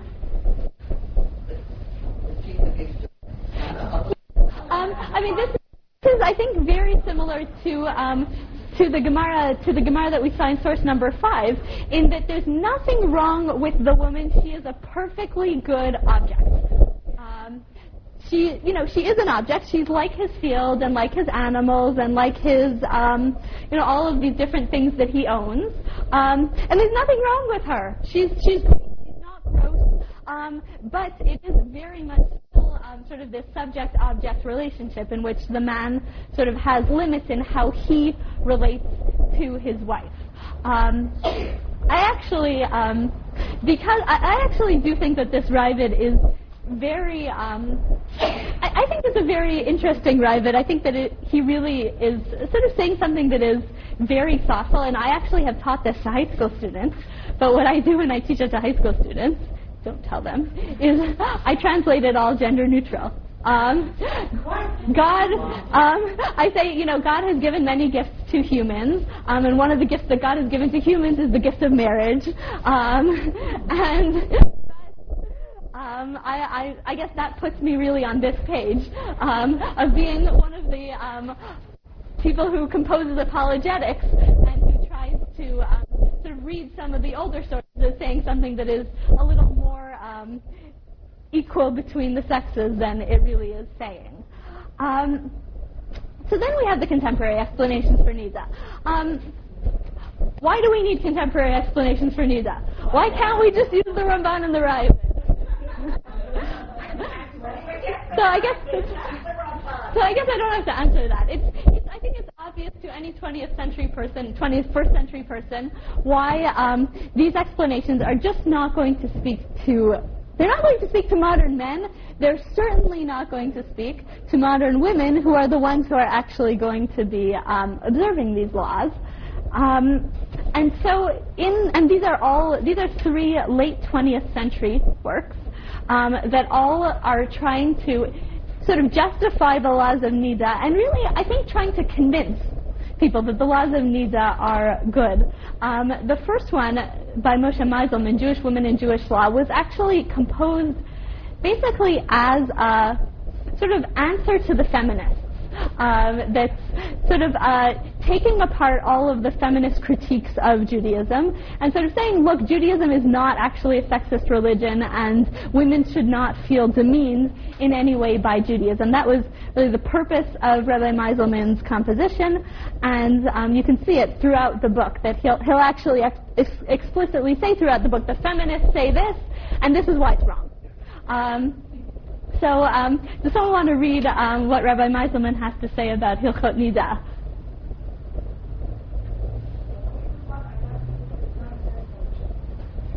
Okay, right, he does say that. Um, somebody want to read that whole paragraph? Go for it.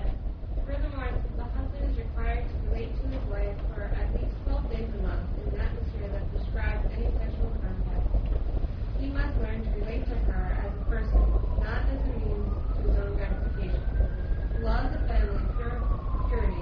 humanize and elevate sex by enabling the partners to relate to each other as people rather than as. Okay, great. Um, so first of all, um, I'm just going to wait for that. Okay. Um, so um, a couple of things that are interesting in Meiselman's um, in, in this paragraph of Meiselman's. Um, first of all, how does he how does he describe um, the laws of Nida? What's his terminology? For he doesn't say the laws of Nida. What does he say? The laws of family purity, and that, that's something that you'll notice um, throughout a lot of modern sources, is that instead of talking about the laws of nida, of sort of the woman who has her period, it turns into something that is mutual, that is sort of something that the family does together. This is about family purity. Um, so the language becomes a language of mutuality. Um, second of all, um, the explanation is sort of exactly the opposite of everything that we saw that sort of objectifies the Nida. That sort of the exact point of Hilchot Nida is that a woman should not be treated as an object. Um, you know, the Ravid presents her as sort of the object, the gift that is given to man. The Gemara presents her as someone who the man will sort of get sick of, and so she needs to sort of go away for a bit. Um, but he says that this is really the whole purpose of Hilchot Nida is so that she isn't treated like a sex object, and also that they are partners, they're relating to each other, that everything is sort of in this language of, he starts with the language of the husband relating to his wife, that he's not treating her as a sex object. Um, but then it turns also into this language of mutuality at the end, that they humanize and elevate sex by enabling the partners to relate to each other as people rather than as sex objects. This is actually something that is a two-way street, according to Meiselman, that there's also, you know, the woman might think of her husband that way, and so therefore Hilchot Nida really renews the relationship on both ends and sort of causes each of them to uh, realize that the other has value not just as a sex object, but also as a person. Um, the second part I brought just for fun. The laws of Nida enriched the relationship between husband and wife. They were not meant to make women feel taboo or unclean. The halacha casts no aspersions on the physical state of menstruation. If anything, the laws of Nida make it possible for a woman to be valued as a person rather than as a mere sex object. No knowledgeable Jew for whom these laws are a part of everyday life has ever viewed them as a means of ostracizing women, condemning them, or destroying their self-esteem. So clearly he had not read the Ramban or the Gemara, um, but...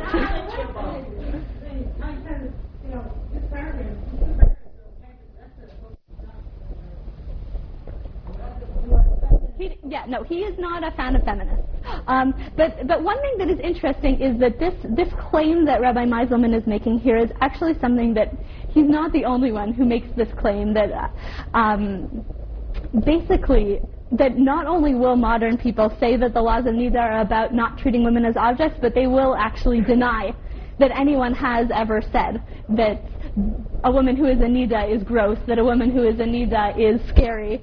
Any of the things that used to be said in the Middle Ages are viewed as sort of that, that, that sort of put it under the wraps and let's not talk about it. It never happened. I have a question. hmm And the question is that the Torah Not supposed to be written down. We have had any of these problems, we haven't written these things down. Would we be having all these discussions if we hadn't written the Torah Shabbat down? That it had always been passed on orally? Would we have come up with the same problems? Because we're people that have written things down that were supposedly supposed to be passed on orally. Would it have changed like the tel- like telephone, that we would have the same problems we've developed? I think I my sense would be no, but I think it's hard to speculate about something that's been a historical fact for so long. You know, like I think we're just talking about a whole different progression of history, and I, I think it's just it's it's a lot to speculate on. Um, Rabbi Lamm, I, I think I'm not going to read out loud, but one of the reasons that I brought it is that he really also talks, just uses a language of mutuality. That this is about both the husband and the wife, and that this is about sort of the relationship between the two of them. And again, again, this idea of sort of we're not talking about hilchot nida now. We're talking about family purity. We're talking about something that is a relationship between enhancing a relationship between a husband and a wife who are two equals. Um, so this is this had to happen, right? In order to make Hilchot Nida work for modern people, the explanations had to take into account the fact that the relationships between men and women now are relationships of equals, hopefully, and are, you know, that the goal is in marriage is to have sort of a loving relationship. Um, and so, so the explanations of Nida had to sort of address that. Um, but one thing that is interesting is that there is sort of a slight change, one could say, in the actual way that Nida is practiced, that I think um, comes out of this new rhetoric about Nida. And if you take a look at this last um, guide to Jewish family laws, source 11, and this is not unique. I've seen this in a few different guides to um, guides to family purity. Um, he says a question is often asked: How can a husband and wife express love during the Nida period when they cannot touch? The answer: They will discover new ways to convey their love. A wistful glance, a reflective thought, or a favor to ease each other's everyday tasks are also tender expressions of love. They will learn that silence and self-restraint are often more eloquent than kisses and caresses. They may even develop new interests and hobbies that they can share with each other during the Nida period. The rational expressions of love will outlast the physical aspects and truly deepen their love and commitment to each other and their beliefs. According to Shostak and according to many of these other guides, what is supposed to be going on between a husband and wife during the time that she is a Nida? What? Definitely talking. They should definitely be talking to each other. What, what else is supposed to be going on in their relationship?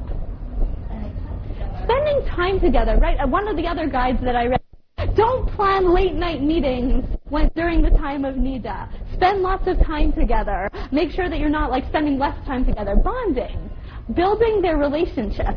Um, and this is interesting if you think back to the earlier sources. If you think back to the Ramban, who says that a woman who is a Nida is like a viper who kills with its gaze, then he's probably not going to suggest that you have wistful glances during the time of Nida. Um, that, that I think that the idea of the, the Nida period being a time of sort of bonding, of sort of creating this, deepening your relationship, is an innovative idea and is suggesting practices that, that I think Ramban and, and maybe all of the, maybe also the Gemara, really been upset about. Um, would have really been horrified about that, that a husband and wife should be sort of exchanging these tender, affectionate moments during the time of Nida. The time of Nida was a time of staying away from each other, a time of sort of possible fear of woman who is sort of a little bit dangerous, but definitely just sort of abhorrence of, you know, Nida from the, even just the word Nida, somebody who's sort of pushed away, sort of a pariah. And now, um, the time of Nida becomes, in this new rhetoric, becomes sort of this special time of a husband and wife building a relationship with each other. Yeah.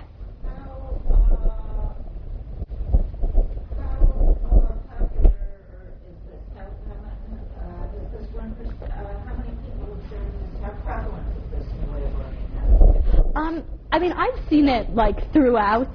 guides to Jewish life. I've also heard it a lot in sort of the um, that when people are giving kind of explanations.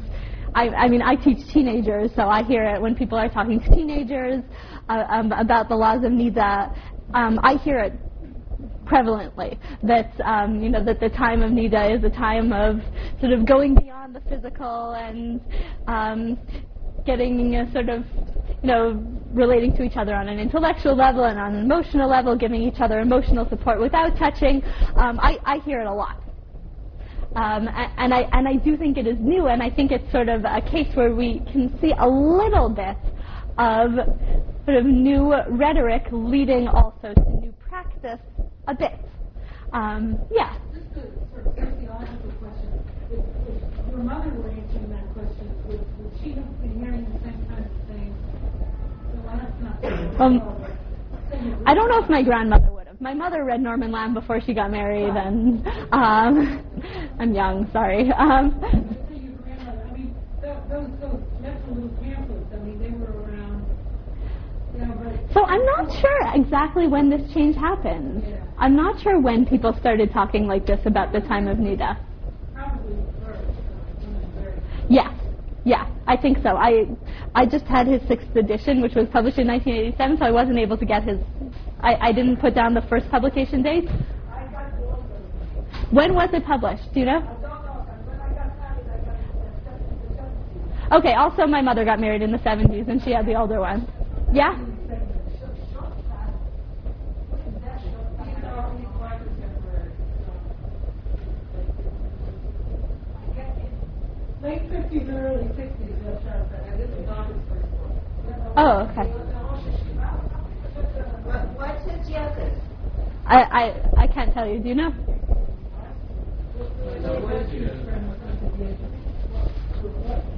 What's his resume?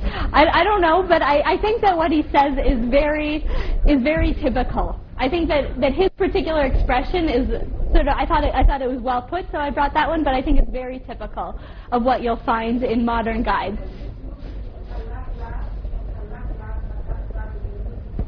Maybe not that particular one, but something that says the same thing. Yeah.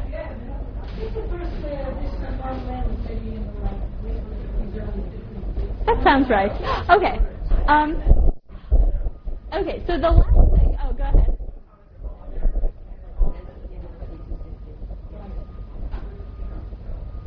Okay, yeah, thank you. Um, good point. Um, um, so these are all men. You will find books written by women that say the same thing. Um, okay, the last thing that I want to look at is um, an example of sort of a, this is less of it, sort of kashrut and nida are major areas of Jewish law, are major mitzvot. What I want to some, something a lot smaller, um, and it's sort of one particular issue. Um, the reason that I want to look at this is because I think that the rhetoric that has come up from this has been very interesting, and also because I have a very interesting example of what this rhetoric can lead to um, that may be a little bit surprising.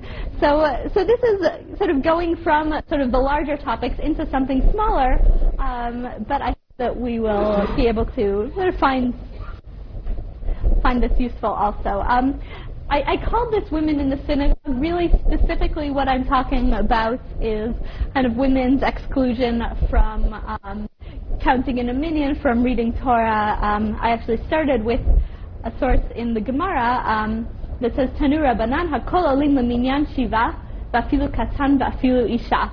Um, that the Gemara says that anyone can be one of the seven people who read the Torah on Shabbat, including that, that children and women can be part of that, that seven. Aval amru chachamim, isha lo tikra mipnei kavod. However, the rabbi said that the woman should not read Torah because of kavod hatzibur, because of the dignity of the congregation. Um, and I brought the next source just to sort of illustrate what kavod hatzibur, the dignity of the congregation, meant, um, because the next source has um, discussion of whether a child who is kind of dressed in like rags or um, clothing that has holes in it can read the Torah. Um. Can a child dressed poorly dressed, dressed in, you know, rags, clothing with holes, read from the Torah. Um, the reason that they're asking specifically about a child is because if an adult were to be dressed with holes, then you'd have a problem of um, of erva, of this being sort of an indecent exposure kind of thing. But if it's a child, then you're less worried about um, sort of there being any erotic nature to him being exposed. Um, so that's why they're asking about that. And Amar lach arum. So he says, well, you know, why didn't you ask me about a child who's naked if you're not worried about um, sort of exposure? Then let's ask about that. And let's actually draw a parallel between the pocheach and the arum. Arum maitama lo. Why can't a child who is naked read from the Torah? Mishum kavod hatzibur. Because that would just not be dignified. Hachanami, so here too, the reason that a child with holes in his clothing can't read from the Torah is because of the dignity of the congregation. So I think there are two things that we can sort of figure out about dignity of the congregation from this source. First of all, what is what is Kavod HaTzibur not about? Um, okay, it's not about competence. It's also, what else is it not about? If the source is about a katan pocheach, it's specifically about a child who's not wearing clothes.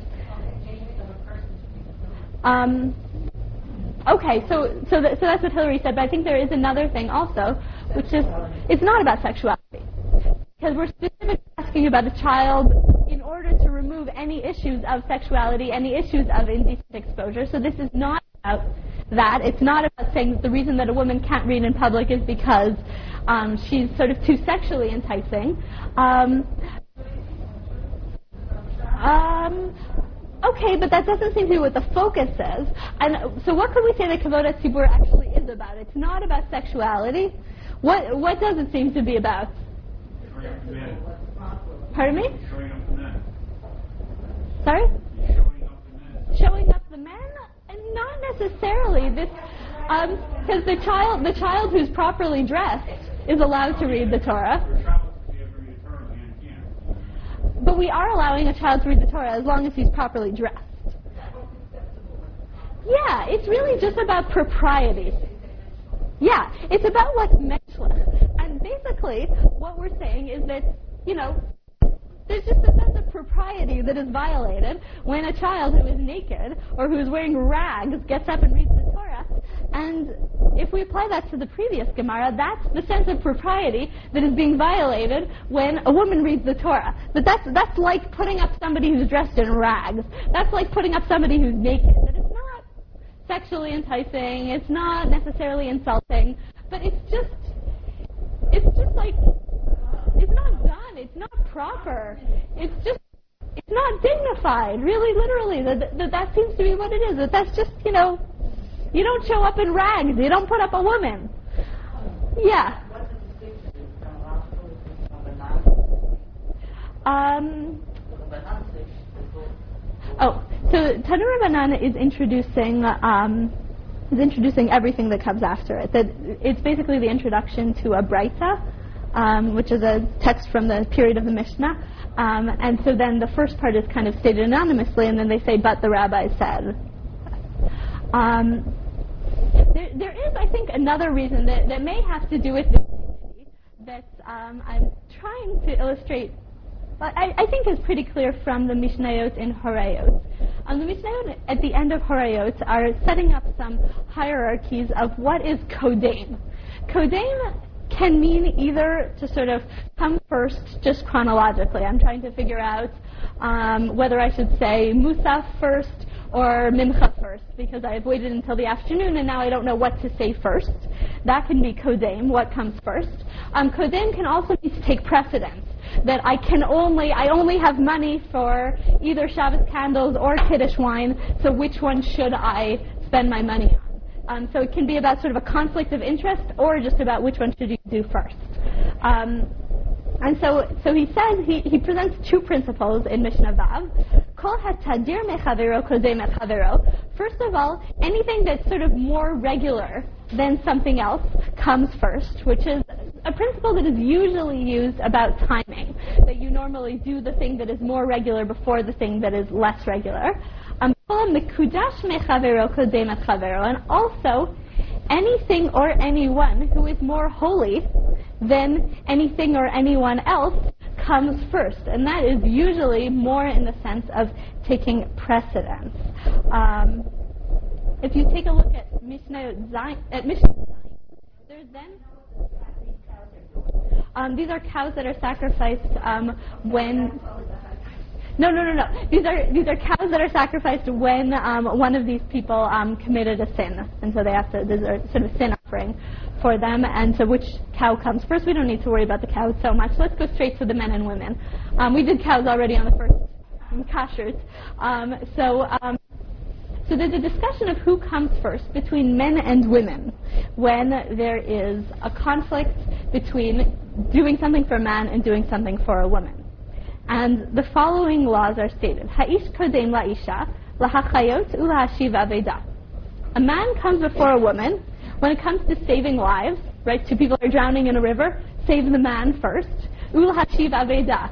And if you have two lost objects and um, you need to figure out which one to return, which one to return first, um, you should return it to the man first. V'ha'isha kodemet la'ish liksut ulahotziami beit hashavi. Um, but a woman comes before a man to dress her, meaning you have a man and a woman who are both naked and saying, clothe me, you clothe the woman first. And also, if you have a man and a woman who are in prison, um, who are sort of in captivity, then you save the woman first. However, bisman shnehem umdim l'kalkala ha'ish kodem la'isha, but if both of them will be forced into degrading acts, meaning sexual acts, then the man will take precedence. So let's start from the end and go back to the beginning. Um, if both of them will be forced to do degrading sexual acts, then why would you save the man before the woman? Miriam?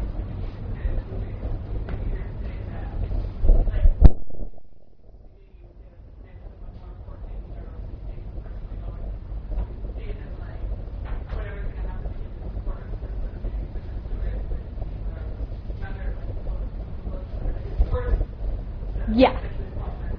Yeah. So I, I think that the second one is what's going on at the end of this Mishnah. I think when we're talking about both being forced to do degrading sexual acts, then we think that um, rape of a man, homosexual rape of a man, is worse than um, heterosexual rape of a woman. So in that case, we'll save the man first because what he is up against is going to be worse than what she is up against.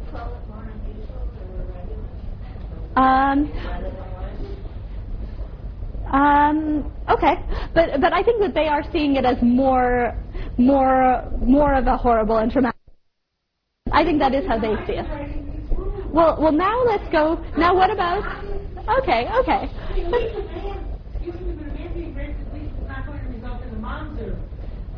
Okay. Yeah.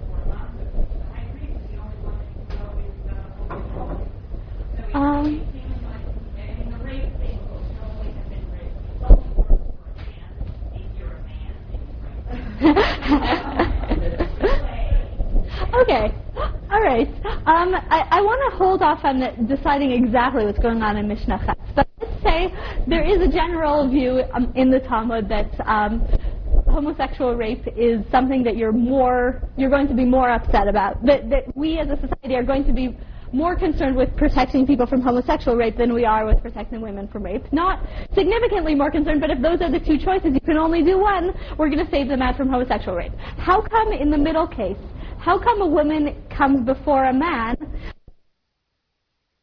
clothed or being saved from captivity? Okay, sneer stuff is the clothing. What about the being saved from captivity? Well, the, the, the potential sexual violations. Right. But in general, unless we're in the case that's at the end of the Mishnah, in general, we're going to assume that when a man is taken into captivity, he's not going to be raped, and when a woman is taken into captivity, she is going to be raped. So normally, since the woman has a higher chance of being raped, we're going to save the woman before the man. Okay, so both of those two, um, there seems to be a reason that has to do specifically with um, with their sort of their own different experiences as a man and as a woman. But what about the first case? Why does a man come before a woman to have his life saved or to have a lost object returned to him? What point is that illustrating? I was just wondering financially, he's the self-support for the entire family, so that they will all be lost without. Um, okay. Um, possibly. But I think obviously women weren't allowed to have any property, so I don't think Um, right. But still, he would be sort of. Um, I mean, I, I think I think that the the other way to read this is that um, that this is um, you know something in this Mishnah needs to be explaining the principle that was in the previous Mishnah, and I think that the first line in the Mishnah is the one that explains that. That when it comes to saving lives, there is no difference between saving a man's life and saving a woman's life. It's not worse for a woman to die than it is for a man to die. Um, but um, but I think this is actually an example of kol hamikudash mechavero. That we are that I think that this is reading it as that a man is holier than a woman because then if you take a look, it does go on in Mishnah Chet to then give a further hierarchy. We've, we're done with men and women. Now let's give a further hierarchy of a Kohen comes before a Levi, a Levi before a Yisrael, a Yisrael comes before a Mamzer. It goes on down the list of sort of social status. Mamzer before a Natin, a Natin comes before a Ger, a Ger comes before a, etc. I don't remember but um, various kinds of um, people whose um, lineage are um, a little bit sketchy. Um, so, so, so the, these Mishnayot are about establishing a hierarchy, and it seems to me that the hierarchy that we're establishing is that a man is holier than a woman. Um, if you take a look at source four, um, this is much later than the other sources that I just gave you. The other sources are Gemara and Mishnah. Source 4 is the Avnei Nezer, writing in Poland in the 19th century. Um, and the Avnei Nezer is, is being asked a question about um, whether a, sh- a shul, people from a shul are asking a question about whether they can um, take apart sort of what's the word for not deconstruct, but um, destroy part of the men's section, destroy part of their existing shul in order to build a women's section. The shul currently has no women's section, and they want to sort of take apart part of the men's section in order to build a women's section. And he says, um, "V'nei b'nidon didan shehatikun lasot." Oh, oh, and sort of let me just explain the the problem, The halachic problem that they're up against is that generally you're not supposed to destroy shul um, unless the only reason that you could possibly destroy a shul is to build something that is equally or more holy. And he says, shehu kedushat kalami asmo." Um, in our case, the the new thing that you're trying to build, the positive thing that you're trying to create, is a women's section, and a women's section is of a lower level of holiness than the shul itself. Um, the shul itself meaning the men's section. Um, and therefore, he says, "Ino barur lahatir lifgom b'kedusha chamura kedei letaken kedusha kala."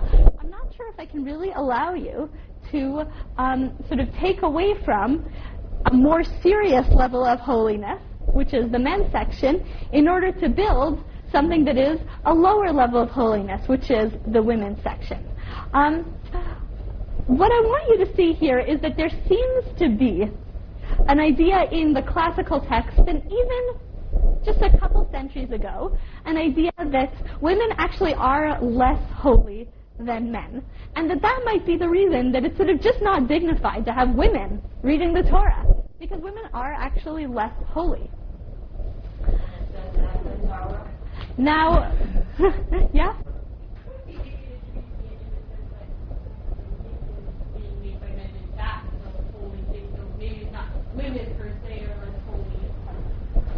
Okay, right. There, there are all the all the cool stuff is happening in the men's section. Um, so maybe it's just because the cool stuff is happening there. Um, possibly, definitely, possibly, um, and possibly you could read the other source a different way. But I, I think I think there that it is a very reasonable way to read the classical sources to say that the classical sources imply that women are on a lower level of holiness than men. Yeah. Your father said this morning that things were reflections of the period at the time it was going on in the whole world. time period that was going on in the whole world about. Okay, definitely. Now, let me ask you a question. The most classic apologetic of all. Um, when women are asked, why are we not obligated to do these mitzvot, what's kind of the classic apologetic that is given for why women are obligated to do fewer mitzvot than men? A higher spiritual level. Um, and this so this is definitely an innovation, the idea that women are on a higher spiritual level. But, but what I wanted to show here is that it may not just be an innovation, but it may also be exactly the opposite of what the classical sources say. Um, and that's why when Rabbi Meiselman says that um, whatever. I, I, am not even sure that I know what exactly he's saying here, but the inner dimension of striving is the essence of the Jewish heroic act, and woman was enjoined to develop this trait of personality to its higher degree. degree. Thus, she was assigned the private role, while man is assigned the public role. In the Jewish view, to be hidden from public view does not imply inferiority. So she, her job is to develop the essence of the Jewish heroic act. Um, that she, she's on this very high spiritual level, and so she doesn't have a public role because of that, and that's why this is actually in a section about women and prayer. That's why she's not counted as a minyan. That's why she doesn't um, sort of do any of the um, any of the stuff that happens in shul Torah reading or reading davening or anything like that. Is because she has this other very crucial spiritual role. Yeah. Oh gosh.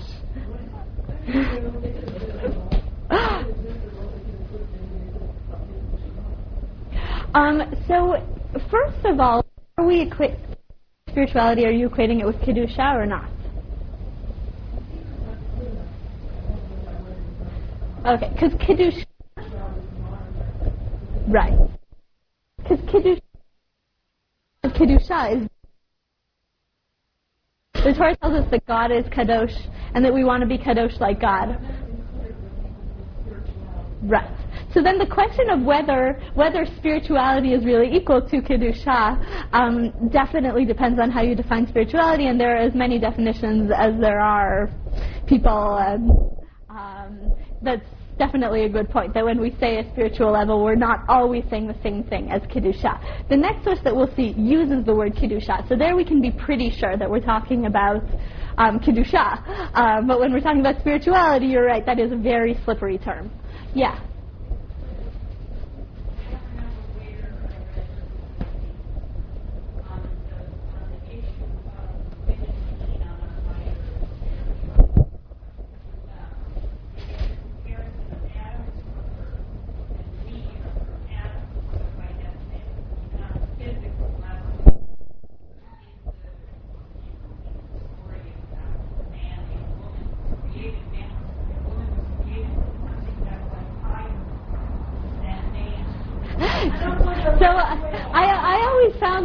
Was um, sort of a double-edged sword, bringing in the creation story.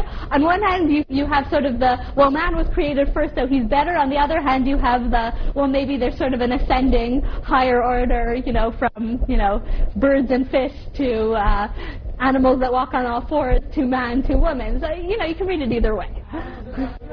um, yeah, so that's one way. Um, there's also the, the sexist Yiddish joke that the reason the man was created first is because you can't make a mensch out of a woman. Um, so, you know, it goes either way. Um, but, um, so, yeah?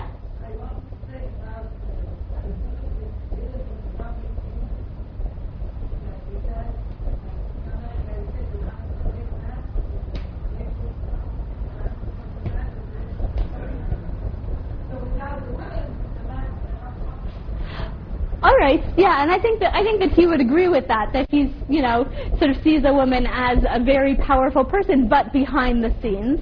Um, the, you know, and then he uses that to justify women not being involved in the synagogue, which, you know, I think some people find attractive and some people don't. Yeah.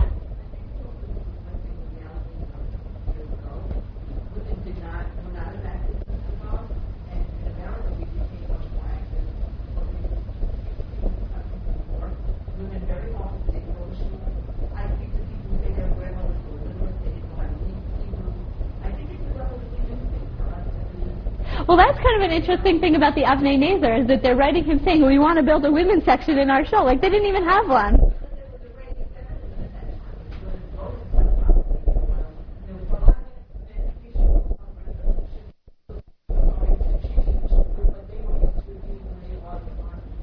Mm-hmm.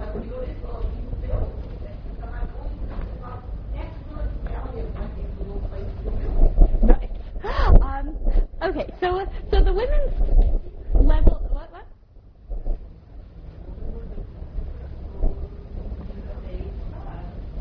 Okay, all right. I, I don't want to go too far into this. Let, let's take a look at what the. Wasn't that she was taken from the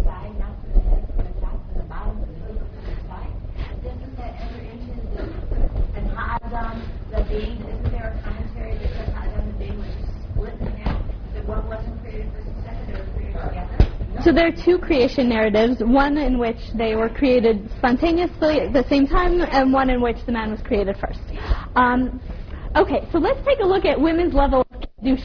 Stay away from the word spirituality, um, and let's take a look at women's of kedusha according to the Igrot Moshe. Um, this is an interesting tshuva of the Igrot Moshe. This is his tshuva about women's tefillah groups.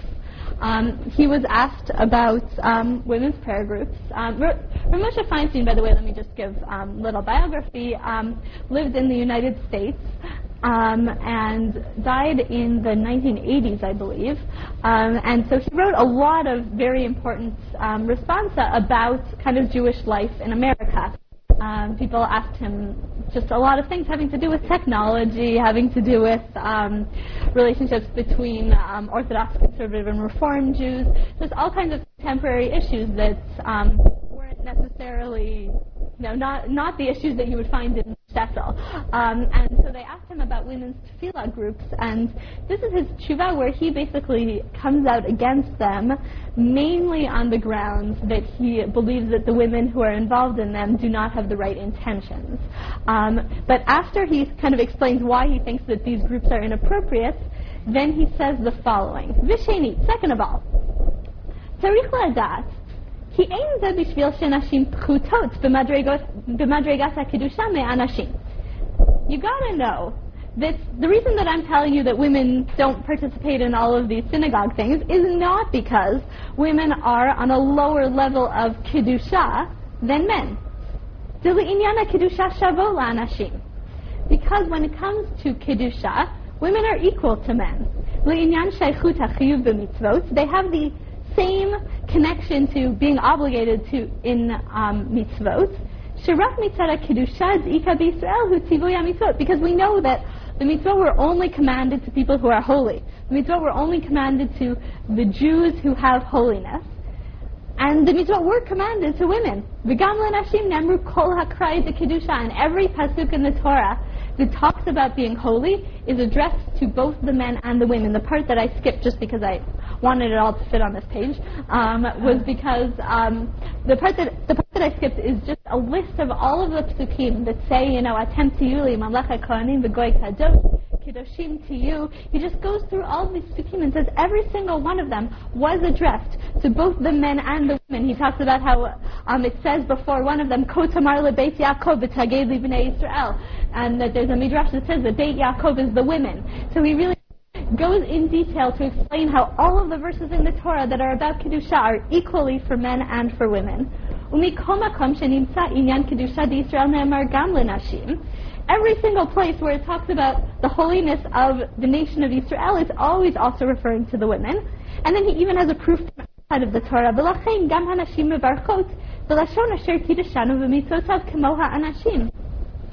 That women say, you have made us kadosh, you have sanctified us with your commandments every time that women perform a mitzvah that requires that kind of blessing, just like men. And in fact, women say though that bracha af al hamitzvot shelo chiyavtan Torah. Even about the mitzvot that the Torah did not obligate them for. Um, a woman is not technically obligated to um, shake the lulav. Um, however, when an Ashkenazic woman shakes the lulav, she says, Asher kidshanu v'tzivanu al netilat lulav. So clearly, he says, women are just as holy as men. Um. It just happens to be that women are not obligated in certain mitzvot as a kula, as a leniency, that God, deci- God decided to be lenient to women, and he doesn't even give a reason. He says. God, for whatever the reason, wanted to be lenient and not make women obligated in quite as many mitzvot as men. Um, and, that's kidul that's like I mentioned before. But this is not because there is anything inferior about women. God forbid that you should think that. Um,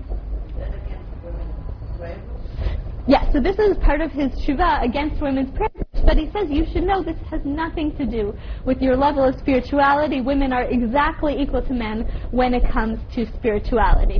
So this is this is kind of Rav Moshe presenting his explanation of um, women's exclusion being not about not about holiness, not about any kind of inferiority on the part of women, really not about anything that we saw in the classical sources, um, but really, you know, women are exactly equal. And it's just, you know, that God, for whatever the reason, we don't even know why, God decided to make women not obligated in some of this stuff, and because women aren't obligated, therefore they're not going to be participating on the same level. But we don't really know why, and it definitely doesn't have to do with women being on a lower spiritual level.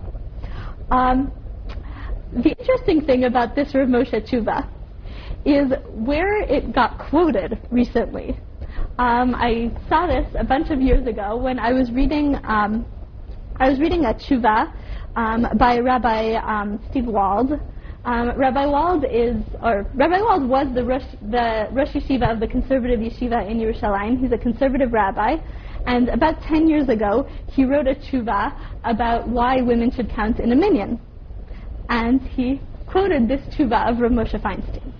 Um, now, what Rabbi Wald is arguing in his um, tshuva about women counting in a minyan is he's arguing for a rethinking of the basis upon which people um, do or do not count in a minyan.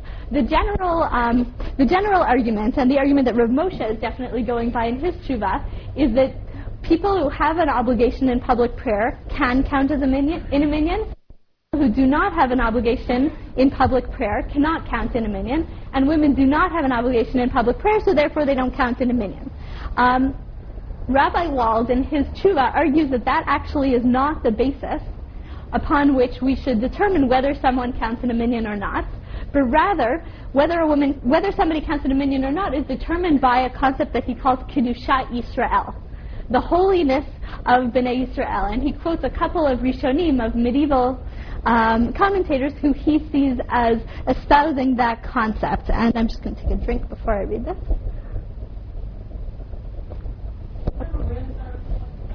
Um, I just have it as like a hand, as like a an off-print by itself. So I don't I don't know where where else it is. It was published in 1996. Um, so um, I so so this is what he says. Kamur, as as we said, Hara'avad, Hara'ivad, our, our friend from before,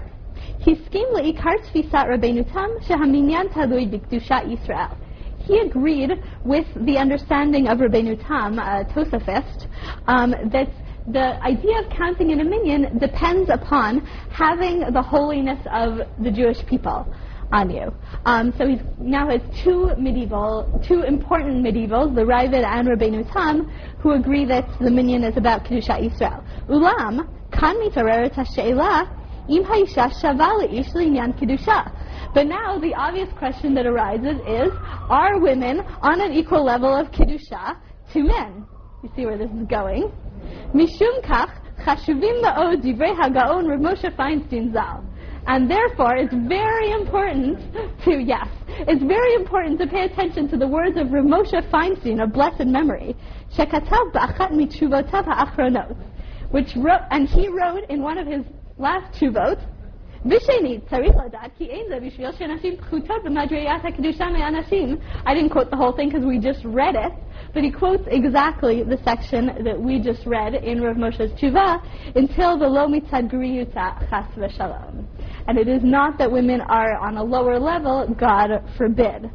And then he says, Al pi hadvarim hanecharatzim v'hachad mashma'iyim ha'ela, based on Rav Moshe's words, which are completely unambiguous, completely decisive. יוצא בבירור שאין שום הבדל בין האישה לבין האיש בשייכות לקדושת ישראל. It is very clear that there's no difference between men and women when it comes to the holiness of Israel, mitzad chiyuvan b'mitzvot, and their equality um, and they are equal when it comes to being obligated in mitzvot, mashma'ut hadavar, and the significance of this particular finding, when we put it together with the understanding of the Raavad and the Rashba that we read beforehand, um, that said that the minyan is based on Kedusha Israel, Hisha kol isha Israel me'ikar hadin re'uya le'istarif le'minyan asara le'inyanei tefillah. Is that every Jewish woman should be able to count in a minyan. Um, so, I bring this as an interesting example of uh, traditional traditional explanations. Well, well, not traditional explanations of what happens when you give a non-traditional explanation. Rav Moshe Feinstein went against the thrust of many of the classical sources and said something that had not been said before, or maybe had said, been said in his time period, but had not been said in a time period before his, which was women are exactly equal to men in terms of their level of holiness. Um, Rav, Moshe's, Rav Moshe's explanation was given in order to uphold the tradition, in order to keep things the way that they are, to keep women not making women's prayer groups, not reading Torah, not leading davening. Um, Rav Moshe's tshuva, though, presented a new view of men and women that then opens the door to new understandings of halacha also. Yes, um, and this is this is kind of what, what I think we could. I think this is a more obvious example but I think that we did see a little bit of that also in Kashrut and in Nida. The idea that once you give an innovative explanation of something traditional, what you're saying is also entering into the canon. You're also, even though you may be trying to uphold the tradition, the new ideas that you're bringing may end up leading to new understandings of not just the mitzvot the way that you're doing them now, but also to new understandings of how to interpret the halacha. So where does that leave us? Um, are new innovative interpretations of mitzvot, interpretations of mitzvot that may go totally against everything that has been said before, that may contradict the medievals, that may not be based in the psukim, are they a good thing or a bad thing? Um, and it, it seems to me that yes,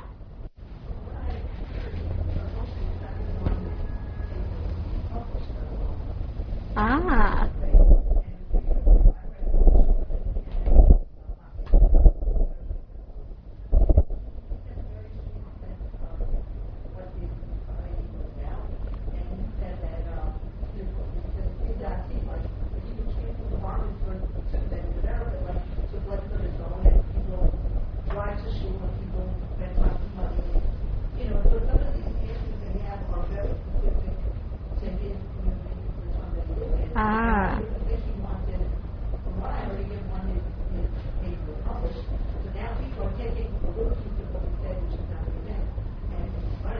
Right. I, I, that, that's, I think, an interesting point that, that could be true about anything here.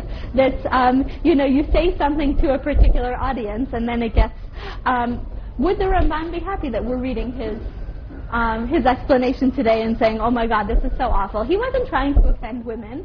He wasn't trying to um, turn he was trying to convince a community that he thought would be excited about Hilchot Nida based on what he said. Um, and he had no intention of uh, sort of angering 21st century um, women when he wrote what he wrote. Um, so that's, that's definitely one interesting thing that comes out of it is sort of things that enter into the canon can then sort of just be treated very differently in a new context.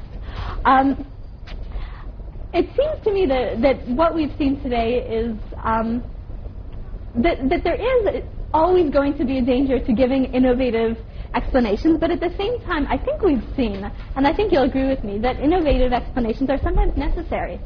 That you know, like when we saw the the Hilchot Nida or even the Hilchot Kashrut, that the the explanations that were given in the Middle Ages, even if they were more in line with the Psukim, even if they were in line with the Gemara, they they wouldn't they were just not as convincing to us as the modern explanations. And one, one of the things that's amazing about traditional Judaism is that it survived for so long, and I think one of the ways that a halachic system, that a system of praxis, survives for so long is by constantly changing and rethinking the meanings behind those practices, that we can do the same thing as our great great grandparents and as Jews 500 years ago and 1,000 years ago, but the reason that we can do those things is because we are constantly rethinking what it means to be doing those things, finding meanings that work for us.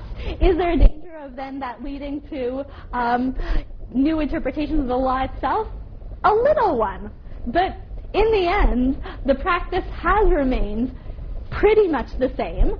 And the explanations have really served mainly, I think, to enrich the practice and a lot more than they serve in maybe some small ways to undermine it. Um, but and maybe we could say that even there, they aren't necessarily undermining it; they're causing it to bring to develop a small amount. But that really, I think, in most ways, these explanations do kind of keep a tradition alive and going.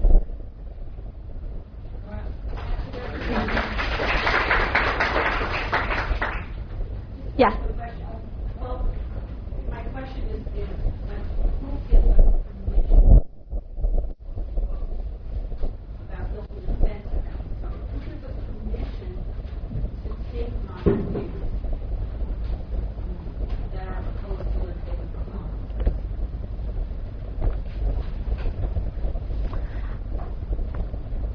I mean, I think that it's something that I don't think that the modern views. I don't think that the people who are writing the modern views would say themselves that they are opposed to the Talmud. I think that they're trying to place themselves within the tradition, um, and I think that that's something that has always been done. That people do come up with new ideas and new explanations. I think when it comes to practice, we're very careful about things being sort of very uniform, and I think when it comes to explanations behind the practice, there's a lot more freedom to sort of say something new and to to be interested in something new. But in addition to keeping the practice, if you do change, then we move on. Some will. Right, I think in some small ways. Not who are ways of getting education, not with the given. Right. There is some. There is some, but I think that the changes, the changes in attitude, I think, are just so much, so much huger, so much larger than the changes in practice. That you know, we sort of have these small little steps in practice, and then we have these changes in attitude that are just so much bigger. I think.